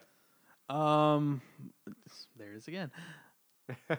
well, holy crap, that was a lot. Yes, in dude. A very short You- period you, of time. You want to talk about cramming a lot of plot progression into one issue? yeah. Scott Snyder must have heard how I said the past two issues were a little slow. Yeah. Kind of like felt, and he was like, "Oh, yo, oh, you want some plot progression? I'll give you plot progression." Wham! Yeah, I'll give you the first three issues of a Marvel event all in one. Dude, seriously, seriously, and it's it's funny because um, after my review for the la- for Just League number nine, yeah. Scott Snyder DM'd me Ah, and was like, "I hear what you're saying, yeah. but just trust, Trust me. me. Yeah. The story's not stalling out." Yeah. I, I got something in store for you. Trust me. It, it business is a, as JR used to say on the WWE Raw. business is about to pick up. Sorry, go ahead, Steven. It's all right. Um, why can't Scott Snyder DM me? What am I doing wrong here? but um, yeah. I mean, good lord. I mean, because it like it starts out, you know, we're going on the quest for um, going on the quest for Arion's ship and the graveyard of the gods. Like, okay, well that's that's kind of fun and it's more Aquaman themed. So Yes. you know, okay, well you know the movie's coming out, of course, and um. And then you get the what I love is you first you get the hint of, well, you know, uh, Arion, you know, he built this conch with Poseidon that contact outer space. yes. And then there's the thing with the Legion of Doom. It's like, well, they sent something out into space to a cosmic trench. Yes. We don't know what it is. Yes. And I'm like, huh, that's interesting. Uh huh. And then these alien gods show up, Yes. seemingly out of nowhere. Amazing, isn't it? And it's like, oh my God. I mean, a cosmic barrier reef. How awesome is that? yes. That's fantastic. And it it's all of a sudden it gives. And it's called the Red Reef, by the way. the Red Reef. Okay. The Red Reef. That's what they the the, the three sea gods have. Have called it, captured. yeah. They call it the Red Reef. and I love it because it it goes back to the little Manta and uh, um, Cheetah plotline in issue eight, where we're okay, well, what are they doing other than killing Poseidon? Well, now we know. They Yeah. found it. They called, and this is, and they screwed everyone Yes. over, which Yes. is amazing. And of course, I, I mean, of course, I love the record, the record scratch of Yes. no, we're Ah, we're the we're the invaders. invaders. This, this is ours now. We're taking oh, this. crap. Sorry. Yes. And um and I mean talk about an ending. Just oh Great oh, ending. you, you lost already. Sorry. Great ending. It's over. fantastic ending. yes. I agree. I, I Ugh. thought this was again. This is superior plotting and pacing by Snyder. Mm-hmm. Brilliant plotting, brilliant pacing, tons of plot progression. Mm-hmm. And what I love is that Snyder, this Drowned Earth uh, is like a mini event. It's going to last for about two months Yes. and run through several titles. Mm-hmm. It's going to run through Justice League. It's going to run through Aquaman. Titans. It's going to run through Titans. So, I, I, what's amazing is he's telling this overarching, massive story dealing with the Source Wall energies and the Battle of the Legion of Doom. Mm-hmm. And within this overall story, he rolls out a mini Yep. big event mm-hmm. That that naturally and organically flows from the overarching story. It doesn't Yep. feel like he paused the overarching story and just shoehorned this in. Mm-hmm. No, no, no. This feels like it's just a natural extension of his overall story. Yep. This is, this is brilliant. By, by, by having Legion of Doom sending out the beacon, Yeah. and by having Cheetah and Black Manta going after the, the ship in the bottle, Mm-hmm. I mean, he seamlessly weaves this big event into the overarching story. This is such excellent Yeah. plotting. It's phenomenal. It's phenomenal. And and the thing with like that I brought with the Legion of Doom, they don't say that they sent it out. No, It's just no. like if you're paying attention, that's what you pick up. You pick it up. Yeah, right. it's like It's amazing. wow, That that It's Oh, it's fantastic. so the plotting is fantastic. Yes. It's tons of action. Mhm. It's exciting. It's fun. It is just it, it is just a blast to read from start to finish. Mm-hmm. And Snyder's showing off his research skills. He knows about the Volcano Man because he did his research for the new Challengers title. He probably went back and read all the Challengers comics. Mm-hmm. And the uh, Veracity Island, the Volcano Man, he's from like the Challengers, like I don't know, like number twenty something, twenty seven, something like that. And um, from back in the day, yeah. and I, I mean, I love that kind of research. Mm-hmm. I love it. I love that he he brings up the Zeta beam with the technology for Yep. the for the Legion of Doom headquarters. So we're finding a little bit more about the Legion of Doom headquarters. Mhm. That's fantastic as well. His use of Arion is wonderful. Arion is a great character from the 80s. He first appeared in the uh, Mike Grell's Warlord comic back in the uh, late 70s as a backup story. Arion was a backup story. And um, throughout the, he, he uh, got his own title in the in early 80s. And that and it lasted for maybe you know a couple years or so. And um, really haven't seen him Yeah. since Crisis on Infinite Earths. We got uh, a really bad miniseries of him in, in the early 90s that was terrible. And then haven't seen him at all.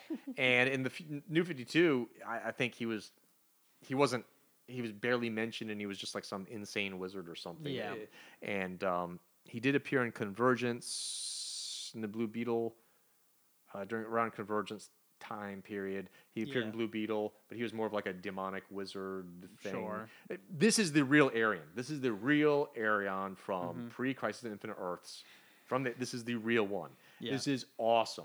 I, I love going back. I love when writers go back to continuity. Mm-hmm. And DC has the best continuity. Period. Yeah. I, I, I appreciate Marvel's. DC has the best. mm-hmm. They do. And I love when they embrace it and don't run from it. This is a great job. Yeah. Great job. It's the it's, it's, it's and this is what makes Snyder's writing so amazing. It's the little details. He takes the time to do the research on crap that who's going to remember Volcano Man from the Challengers? Nobody is. But it's but it's the little details. You know, Arion. I'm probably the only guy who read all those comics. I mean, who else the hell read Arion? Nobody, I'm sure.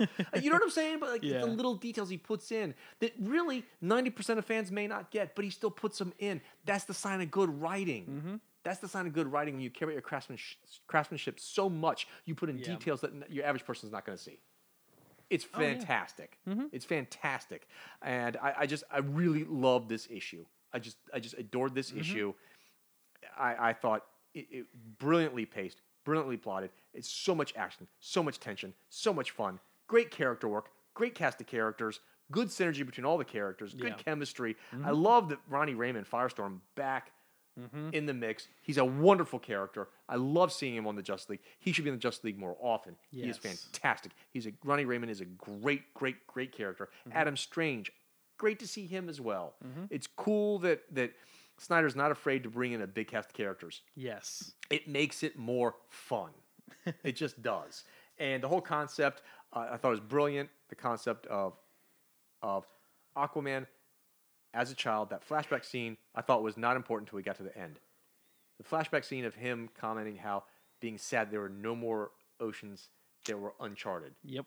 and the scene with Wonder Woman before they find before the Kraken attacks them, he tells Wonder Woman that now that he's not on the throne of Atlantis, he thinks his point is to be a mariner again and to adventure, and maybe to continue Arion's quest Yep.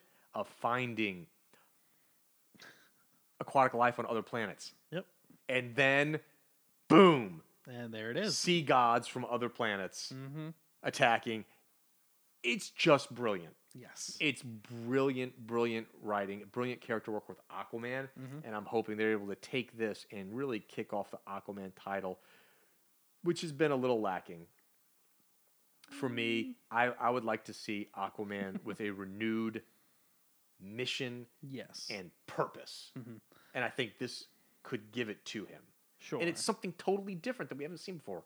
Like, oh, we, I'm so tired of is he a king or is he not a king? Who enough already? We've done that story already. You know what I'm saying? We've done it. Yeah. Move on.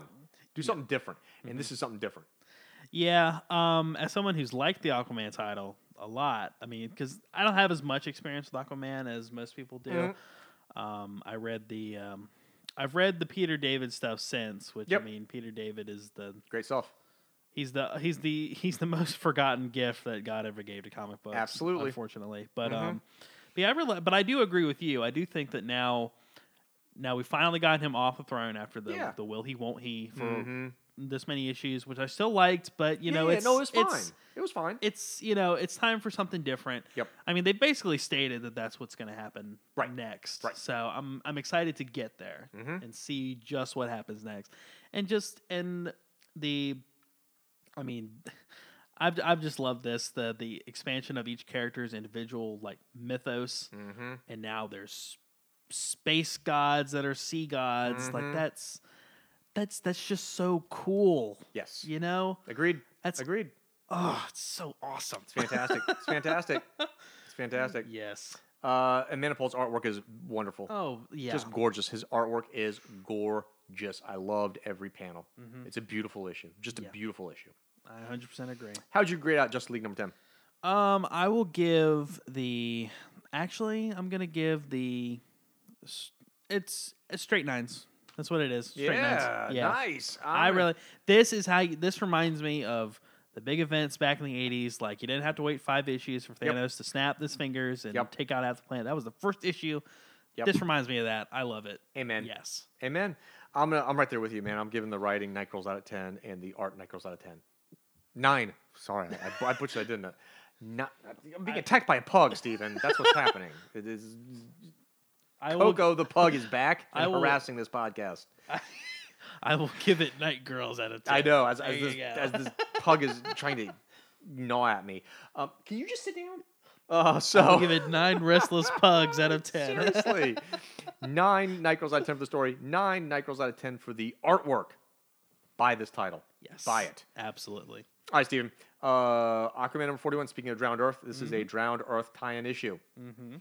And this issue is brought to us by Dan Abnett doing the words, Mm-hmm. Lan Medina doing the pencils, Vicente Cifuentes doing the inks, and Gabe Eltaeb doing the colors. Mm-hmm. Here we have the Purple Water attacking Atlantis. Atlantis is now on the, people don't know, it's back on the surface. Yeah. Purple Water is attacking it, and um, it's turning everyone, all the Atlanteans, into these alien monsters. And we see that uh, in the throne room, Mera is using her abilities, her aqua telekinetic abilities to hold back the purple water Mhm. to protect Atlantis. And Steven, I just want to know something. Sure. Um, we're in the throne room here. Mera, uh, she's got the the older woman, Mhm. The the the the mother The or mother? Yeah. and she's got the younger woman, Mhm. And uh, then and then the control room. One, two, She's got uh, They're all- they're all women except for this bald guy, Mhm. balding That's guy. Vulko. Vulko, Mhm. right? Yeah. Just saying. I am available for sexual discrimination cases for Atlantean men who can't get a job under Mera's government, which clearly only employs women. I am here for you. We will sue Mera. We will win. we will win. I got you covered. Sexual discrimination employment claim. I'm on it. There you I, go. I, I Just will trying to drum s- up some I business, will, I will say, okay, fair enough. I will say, to be fair, most of the males were murdered in the, the previous arc. So, you know, she's This probably. sounds like some. This, this sounds terrible, Steven. agenda. Sounds terrible. Anyhow, um, uh, so Mera is holding it back, and um, Batman contacts her, and he's like, "What's going on, girl?" And she's like, "I'm trying to hold back all this purple water from taking over Atlantis." And Batman's like, "Look, here's the deal. You're just Leaguer first, and we need you. We need your powers. Um, you got to just let Atlantis go, and we'll find a way to bring it back." Yeah. Because the rest of the world is totally engulfed in water too, and everyone's turned into an, al- an aquatic alien. The whole world has. So Yeah. don't worry about it. You're, you're trying to stop something that you what's going to happen. And he's right. He goes, you're going to pass out from the strain, and then you're going to lose Atlantis anyway, Yeah. and we're going to lose you. Mhm. So just It's time to make the hard choice. Right, Exactly. You're the queen, make the choice. and before she can make it, they uh, unfortunately, one of the generators blows, power generators blows, and um, they get flooded by the water. Yeah. Because they were discussing, okay, we can save like Yeah, they were talking 5,000, they could, like, 7,000 people. how many aircraft they have they could put people in, or submersibles Yep. they can put people in, and before they Mhm. could do that evacuation plan, power gets out, and And it causes her to lose focus. right, and so everyone is now an aquatic alien except for Mera. Yeah. She's using her powers to create like a little barrier around her, Mm-hmm. and then she loses connection to Batman, Mm-hmm. and so she's like, "All right, man, I don't want to do this, but there's only one person left who can help us," and she goes to the prison tower, Which is quite high off the ground. quite high off the ground. has not been taken over by water yet, No. and it's Ocean Master. Yep. Aquaman's half brother. Mm-hmm. And other most hated nemesis. Yes. And she hands him the trident and says, This is one's yours. Will you take it? Are you with me? And he's like, Of course I'm with you. Today, the world needs Ocean Master. Mm-hmm. End of Aquaman 41. What'd you think, Steven? I liked it. Yep. I liked it quite a bit. Yep. I it is in more ways than Justice League. It's the it's the ticking clock. It's Mhm. like okay, Mhm. the threat's coming. Mm-hmm. Trying to hold it back, hold it back, hold it back, and they're discussing their options. Okay, what are we gonna do? And then too late. Yep. And even like I think at first she puts a um a barrier around her and the the the the mother, the holy mother, or Yes. whatever, and she gets dragged out and turned Yes. into a fish. I'm like, Yes. oh crap. Yes. So I really like that. I and I love. I mean, of course, who's going to give you tough talk like Batman? Right. Uh, he, he cuts right to the chase, doesn't yes, he? he does. Even sitting there in his full body Oh. cast, he just has had a rough time He lately. so non, no nonsense. no, but he says, "Look, like," and he's right. It's He like, is look, right. sorry, like, this is not just you, and you're the queen. You're the only one who can help us. It's time to get going. right. Buck up. Yep. Yep. Buck up. Suck it up. Yep. Get up here. And he, sa- he even says, "She's like, I made a promise to Lance. Like, you made a promise to me, Superman, and Wonder Woman that you would be here. Right. So get up here. Yes. I love it. Who else would talk to Mera like this? Uh, d- Nobody. nobody. Just just Batman. Mm-hmm. He's the only one who would talk to Mera like this way. Yes, and And, it's and so good. who else would Mera take it from? Nobody. Nobody. Except Batman. Except Batman. It's, it's just it's, it's just it's perfect, isn't it? It really It is. is. It is. It's perfect. and um, but yeah, so it's a, a nice uh, um, it's good character work with them. Absolutely. And the fact of the matter that she is the one, the only one holding the whole flood back is it really gets her across as this awesome character. yeah. And um, and then of course I like the ending. Shocking twist ending. Yes, where because I'm thinking it's like, well, that's everybody, and it's like, no, there is another. Yeah. Uh huh. Oh, Which is awesome, and I mean, it, it also goes into good detail over. Okay, well, this is what's happening in, in Justice League. They Yep. had the one page, Yes. or was it two pages? Maybe Two one- pages, two maybe. pages. And you know, for people who are just reading Aquaman, that's fine. You know, Yeah, it's fine. Um, but then You, I, you don't I like the constant read. reminders. Go see Justice League. Yes. read Justice Yes, League. yes. please read Justice League. Yes. Um, You can still read this and not read Justice League. oh, okay. sure, you'll be fine. Um, and you'll get, you know, I think you'll get a good, a good, a good issue because I Absolutely. because I really liked it. It gets her across. It really sells the threat as well. Yes. Um, it's it. I and I love the art as well. Art I is really think it's really good. Um, it's man, it. I can't. I can't think of more nice things to say. I really like it. I think. I mean, while yes, the plot line of the will he won't be he be king is very generic. I think Abnett did a really good job yes. making it really fun Yes. and entertaining and Yes. you know suitably epic in Mhm. certain parts Agreed. and I've I've really liked his stuff. I'm a little sad that he's going, but Mm-hmm. yeah, I know it sucks. but at the same time, if this is what he's going to go out on, then I can't think of anything better. Right. So, Right. Yeah. No, I like this issue. Uh, it, it's a classic style tie-in issue to a big event. Mm-hmm. I think that the only thing you might be able to try to ding the issue on is, and I, I don't agree, but I could see, I could see, Sure. I could concede the point to some people that that you don't get a lot of plot progression, yeah, and that is true. and that literally you spend the entire issue either recounting what's happened, what we already know, Mhm. and that the only plot progression occurs at the very, very end when all of Atlantis is Is sub is is submerged. submersed Mhm. and she goes to the ocean master and that's the only plot progression you get. There's zero plot progression, and I, And that's I- true. I agree with that. I, I do agree with that, and that is true, and that is a very valid point. Mm-hmm. But I think the point of the issue was to show the impact of the purple tide and what's going on in the world Mm-hmm. to get across the the um, epic feel of this attack, to get across the hopelessness of this attack, Mm-hmm. Yeah, to the get across the unstoppable force of this attack Yeah. and the climactic fall of Atlantis, the dramatic fall of it. I think you're just trying to get across how powerful and unstoppable this tide is. Yes. And it's full of tension and the feelings of just panic and chaos. Mm-hmm. And I think that's what you're trying to sell is the mood and the vibe the, uh, and- of this big event Mm-hmm. and the seemingly impossible force that our heroes is going to have are going to have to go up against. Mm-hmm. So I think I'm going to for, I will be willing to forgive the lack of plot progression because you're trying to set the threat and the severity of the threat and Yeah. the tone of the story. And it's also Right? it's also just the first week. So, exactly. You know, you're not going to have the prelude and then the first chapter. Right. Because right. that would so yeah. I'm more than willing to forgive that. Oh, sure. Because of what he's trying to do Yeah. Mm-hmm. and, and what he achieves. It's a fun issue. It's it, it is a very tension filled issue. Oh, yeah. Mm-hmm. You're on your edge of the seat the whole time. I mean, it, you feel hopeless Yep. as well. You have feelings of tension and hopelessness throughout the whole issue, Mm-hmm. and it's really good. Um, really well done, really well structured, really exciting. Mm-hmm. I like Mera a lot. I've always been a fan of her character. Mm-hmm. She's a great character. So uh, whenever you get some good Mera action, I'm happy. Yeah. And um, and it's a great hook ending. I did not Oh, see yeah. Mm-hmm. the Ocean Master getting involved at all. Super awesome ending, and the artwork by um, Lan Medina and Vicente Cifuentes is fantastic. Yeah. Uh, Mera looks wonderful. I don't know. I don't know Mm-hmm. uh, uh, how you pull off a costume like that. you don't eat chips, evidently, Steven. Um, but the, the the art is fantastic. It looks dynamic. Mm-hmm. Yep.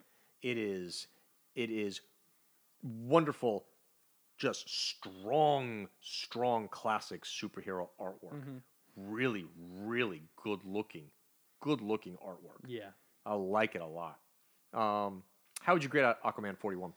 Um, I mean, taking into account the criticism, which I do think hurts just a little bit, not Yeah. too much. Yeah. Um, I'll give the writing and hmm, I'll give the art a nine. I really like the art a lot. Yes. I think that's great. The writing, I'm stuck between a seven and an eight. Um, but I really liked it. I'll give it an eight. I really liked it Okay. a lot. Fair enough. I do understand the criticism. That's Yeah. why it didn't get higher. But I gotcha. yeah, I will go. Uh, the writing, I'll go seven Night Girls out of ten. Okay. Um, and the sense. art, I will go nine Night Girls out of ten. I'm with Okay.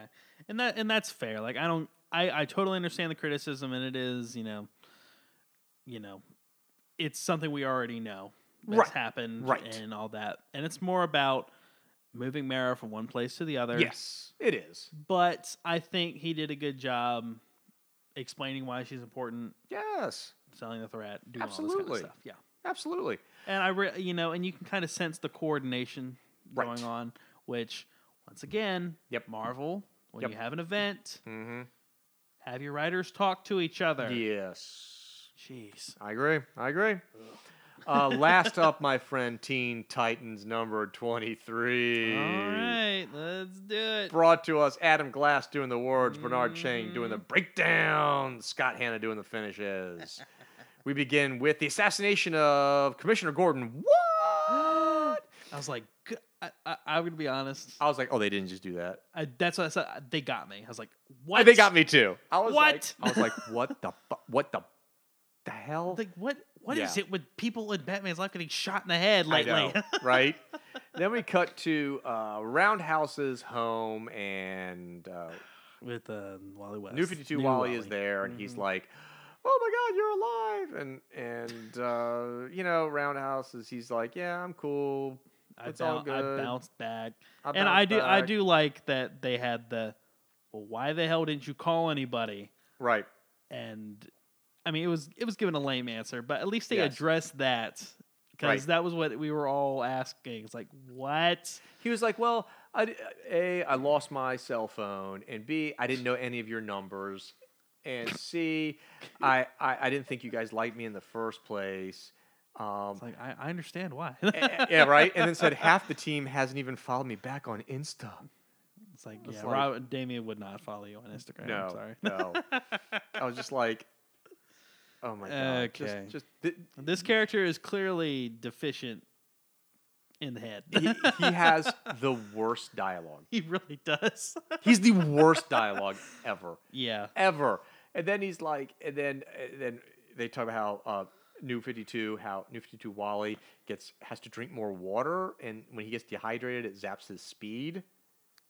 And I didn't New Fifty Two. Wally's like, well, you know, it's just I just well, if I drink too much water, if I drink enough water to keep my speed up, I, I have to pee all the time. I'm like, are we really gonna have a conversation about pee? Oh, we are because then Roundhouse goes, oh, what you need is, um, you know, I built a, a tube in, in my suit that um, runs down to a bag that I empty after emissions, makes things way easier. And Wally's like, really? And he goes, yeah, I'm peeing right now. And then New 52, New 52 Wally's like, I didn't even know that. And Roundhouse like, just keeping it real, bro. I- what? What? Yeah. That is, that is that is Horrible. awful. Yeah. That is awful. It's it's it's it's bad enough that that's the conversation. That that this is a Ah. conversation they're having. Hold on. Now, if they had just ended it with, "I didn't need to know that," Right. that's okay. Hey, he's acting like a human. We don't need to know this. right. But then, bruh, I'm just keeping it real. It's like, Ah. it's like, do you want me to hate this character? Because I can. I Oh, do. oh, you succeeded. Oh, oh, they want you to hate this character based on the dialogue they give him. They want you to hate this character. They really do. And so we cut back to uh, Commissioner Gordon's dead body. Kid Flash has arrived there, and and uh, Bounce houses with him. yeah. And um, and oh, it's not really Commissioner Gordon. It's just Djinn. Mm-hmm. Surprise! She's posing as Commissioner Gordon because they're trying to lure out some bad guy mm-hmm. named Val, right? Yeah. And um, so yeah, and and and they're like, oh, the blood's not real, and she's like, is it too much? Red Arrow suggested I consult a Quentin Tarantino film. Mm. I'm like, okay. It's like it's like the glass have like a checklist of little things. Okay, mention Instagram, but call it Insta. Got it. Mention some kind of trendy. Oh, okay, got that. Mention this. Got it. I mean, he's having a list of little things he's got to go through to mention. I gotta make this just really a hip teen title, guys. Come on. Uh, so, oh my god. So anyhow, Djinn turns back into normal, and um, Roundhouse is like, um, just his dialogue is the worst. Even Yeah, I know. it's just the worst. Oh, I All right, know. guys, let's I've bounce. read it. it's like, oh, make it end. Anywho, the Teen Titans all get back together again. So we got Crush, Damian, Red Arrow, New 52 Wally, Djinn, and Roundhouse. yeah. And they're Can't watching Lady him. Lady Vic, who is the bad guy that they're tailing. Mm-hmm. Right? And uh, so, and she's the one who just supposedly killed Commissioner Gordon Yes. the fake Commissioner Gordon. And you see Djinn like being all cute with Damian, Mm-hmm. and Crush is like, gross, so disgusting. And I don't know, Roundhouse shows up, bounces in onto the roof, Mm-hmm. and goes, What up, players? Uh, no, Steven, did- don't you like the character more now? No. he he arrived on the scene and said, "What up, players?" Isn't that cool? That's cool, right? No. Crush's response: "Hey, you're not dead, badass." Cool. Eh? cool. Oh God! That's that's great character work right there. Oh God! That's amazing. It. And then like Roundhouse, and then and then like and then like Roundhouse was like, "Yeah, my parents they wanted to, they they, they grounded me." And she's like, Red, Red Arrow's like, they grounded you, and he's like, yeah, my my parents don't play. And then like, and then at this point, everyone's like, oh, my parents are dead. Mine are dead. Yeah. Is like, mine's dead, wanted for murder or whatever, blah blah blah. And they're just all there. It's like, really, really. It's, it's just great. Djinn goes, I never had parents. I was made from desert sand and the blood sacrifice of a thousand goats.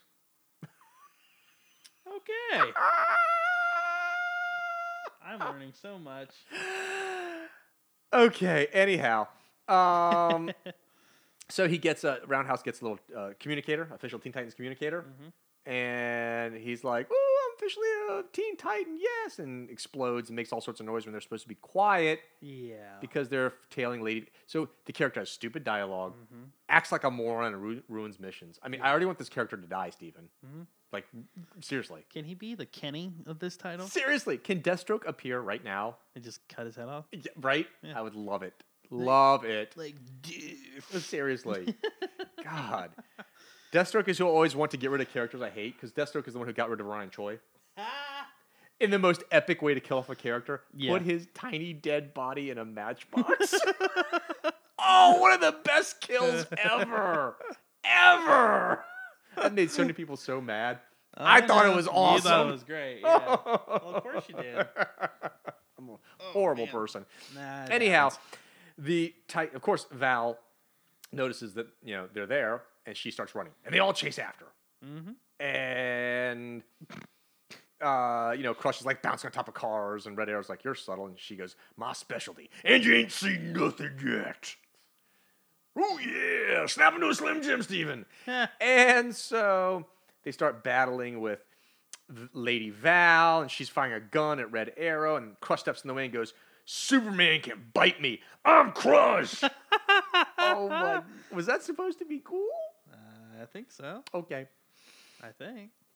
And uh, anyhow, Lady Val fires off a bomb and does all sorts of cool moves, and basically, because the Teen Titans can't operate like a team, Yeah. she takes them all down. Mm-hmm. All right. And at this point, um, at this point, Damian's like, all right, let's recalibrate. Let's let's split up and go after the go after her, right? So Kid Flash and Roundhouse are going to team up together.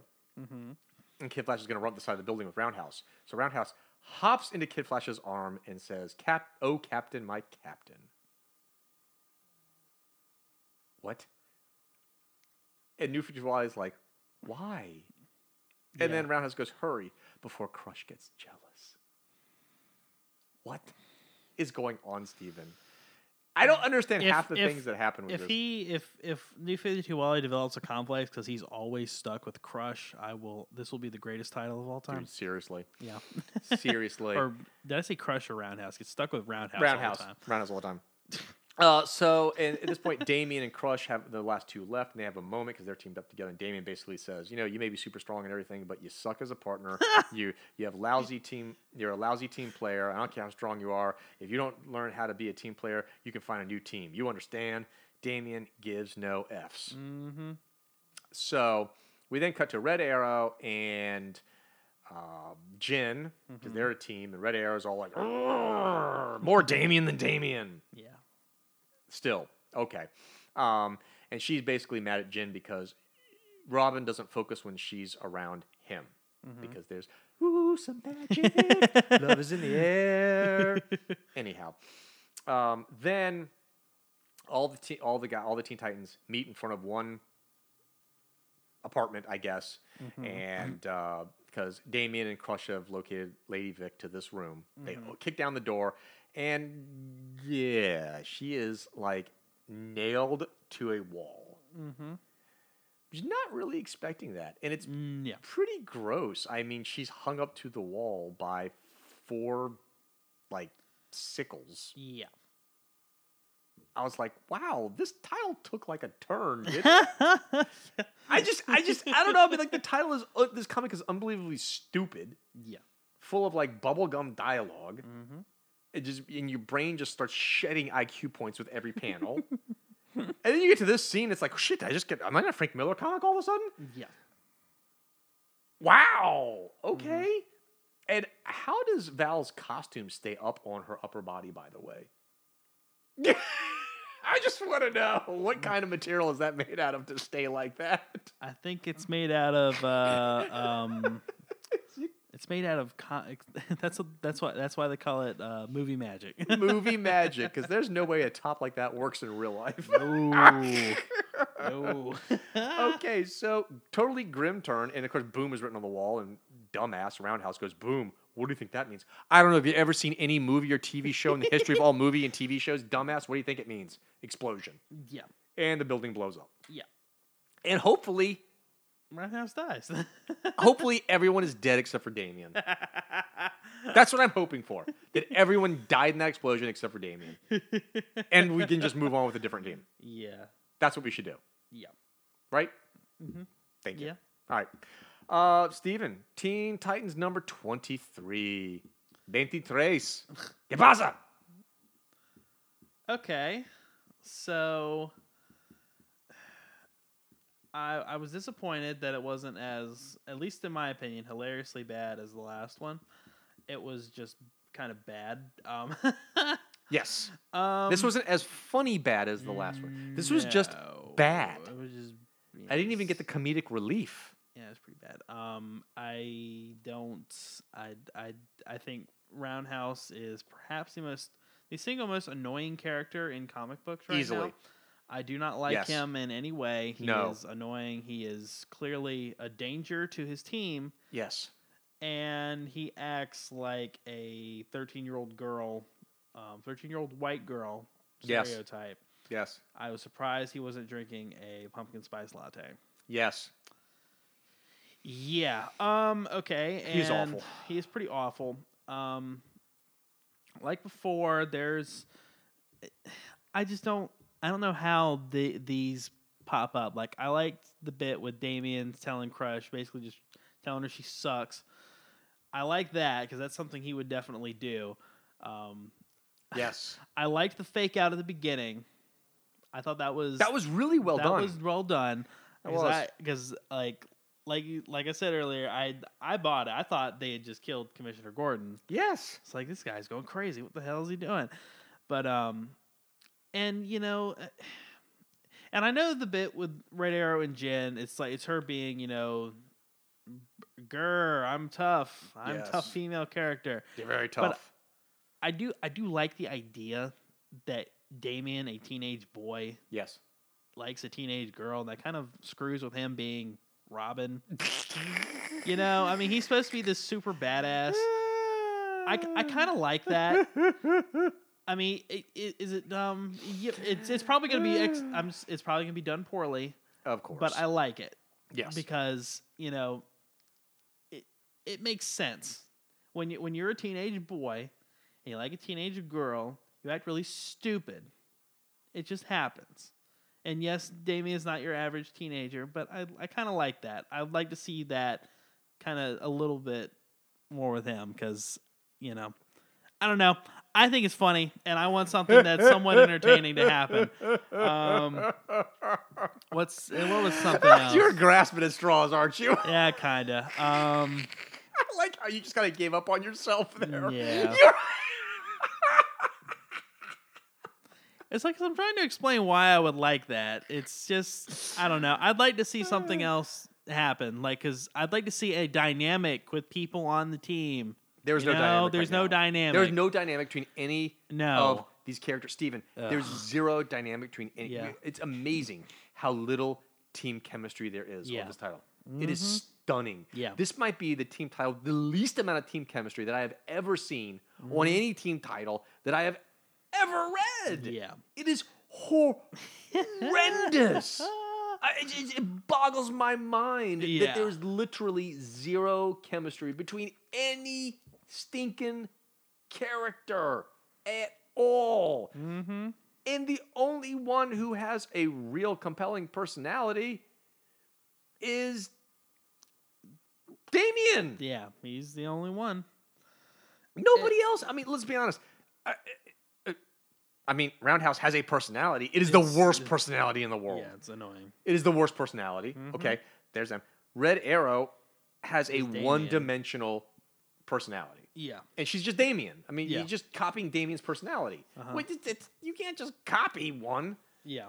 You know. Mm-hmm. Um, Djinn has zero. I mean, she Yeah, she's a piece she's- of white toast. That's all she is. White bread toast. Mhm. That's all she is. Yeah. Enjoy. Uh, Wally West, uh, he's another piece of toast. He's the straight man to Roundhouse. and Right. that is the He has- worst. he- that I f- like honestly, I feel bad for him. I'm like, why? He's a he's a bowl of tapioca Why? pudding. He has no he has no personality, zero Yeah, personality. I just feel bad for him because he's around Roundhouse. I feel bad around with anybody who's around Roundhouse. Yes. so you have two characters that are bland as bland can be in Djinn and Wally. mm-hmm. You have Red Arrow, who is just a carbon copy of Damian, who's already on the team. Yeah. Roundhouse, who you just hate because he's the worst character in the universe. Yeah. And Crush is literally a horribly done caricature of Mhm. Lobo. Yeah. It's terrible. Who was a caricature himself? Yes. So a caricature of a caricature? Oh no. That's an insult to caricatures. Seriously, this is a wretched roster with zero character work. yeah. Mm-hmm.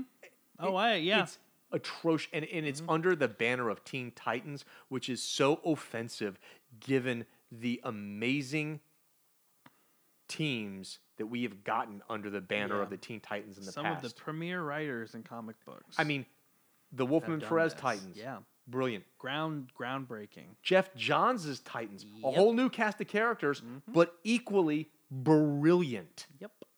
And to see this pathetic imitation, Mm-hmm. Yep. this shallow, just wretched shell of a roster Mm-hmm. under the Teen Titans banner, Yeah.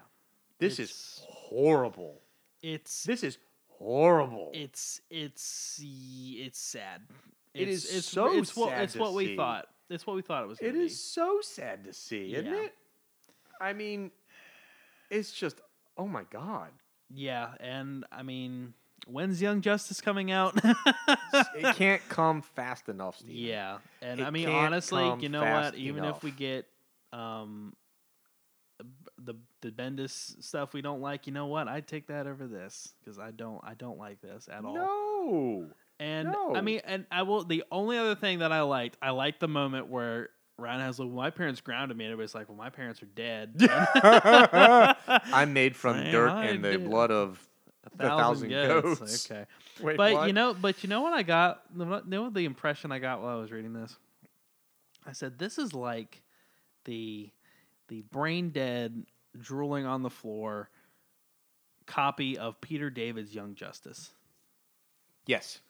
It's like, okay, Crush is obviously young Lobo. Yes. Djinn is supposed to be secret.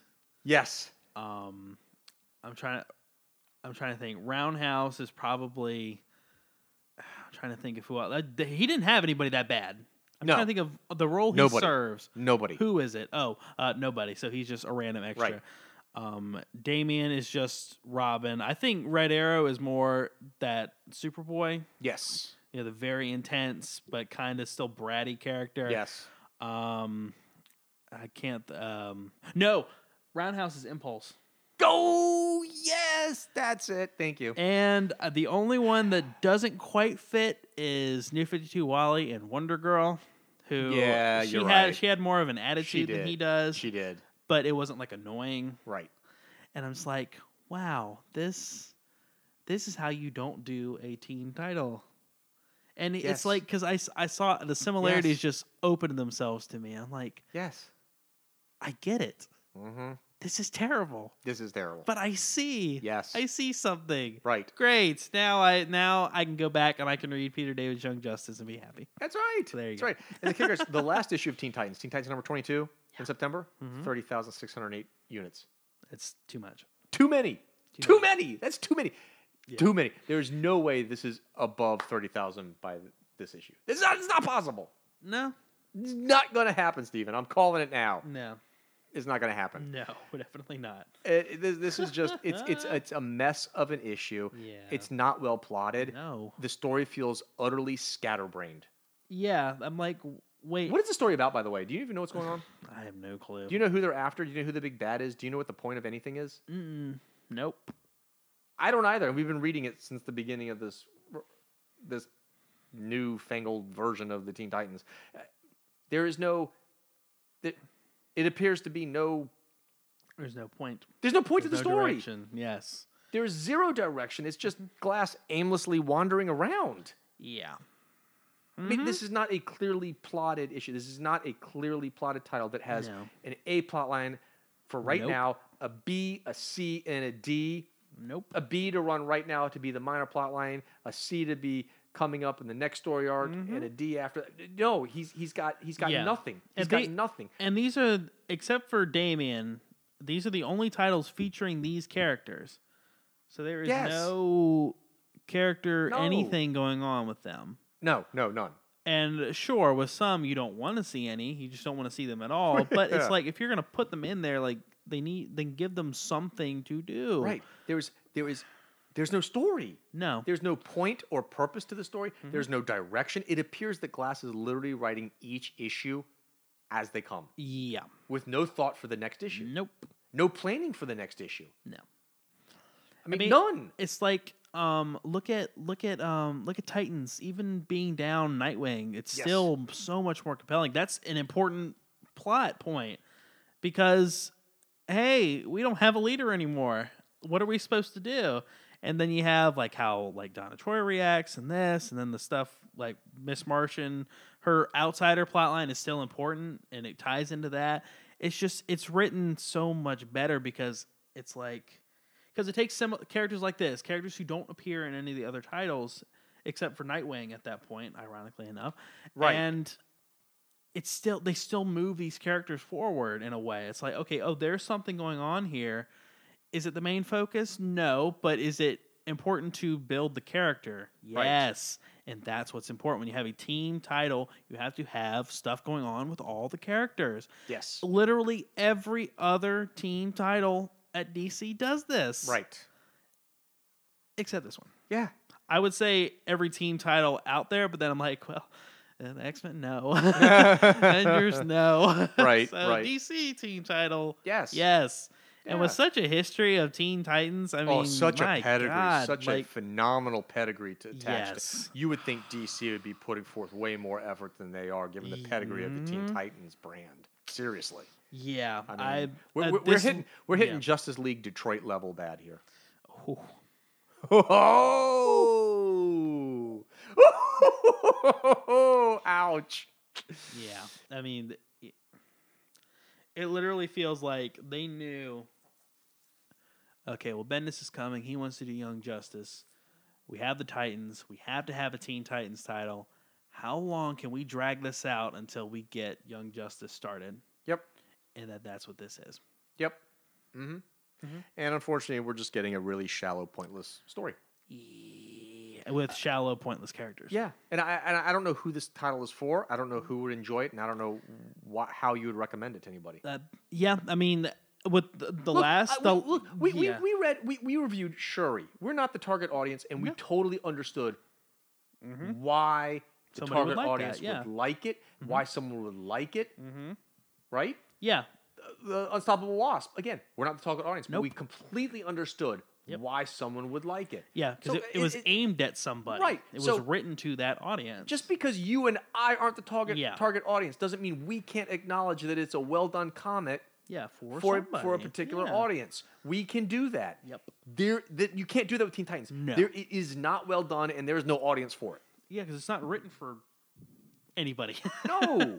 no. And if you're looking and if I'm looking to recommend a, a comic book to teens, it's not this one. There are plenty of other comics Oh, no. from Marvel and DC that I would recommend first to teens than this one. yeah, definitely. It. I don't know. Just. You know what? I I'm gonna call it. I think this is worse than the champions. Ooh. Yeah. Yee-hoo, I threw down the gauntlet. We're gonna have to review Champions number one when it comes out. Oh, don't do that. I think challenge has been accepted, Steven. We're gonna do a little taste test comparison. yeah, I just and this is I mean, and you know what? I didn't I didn't love the last iteration of the Teen Titans that Ben Percy had, but you know what? I I could get why somebody would like that. Me too. Me too. I could, And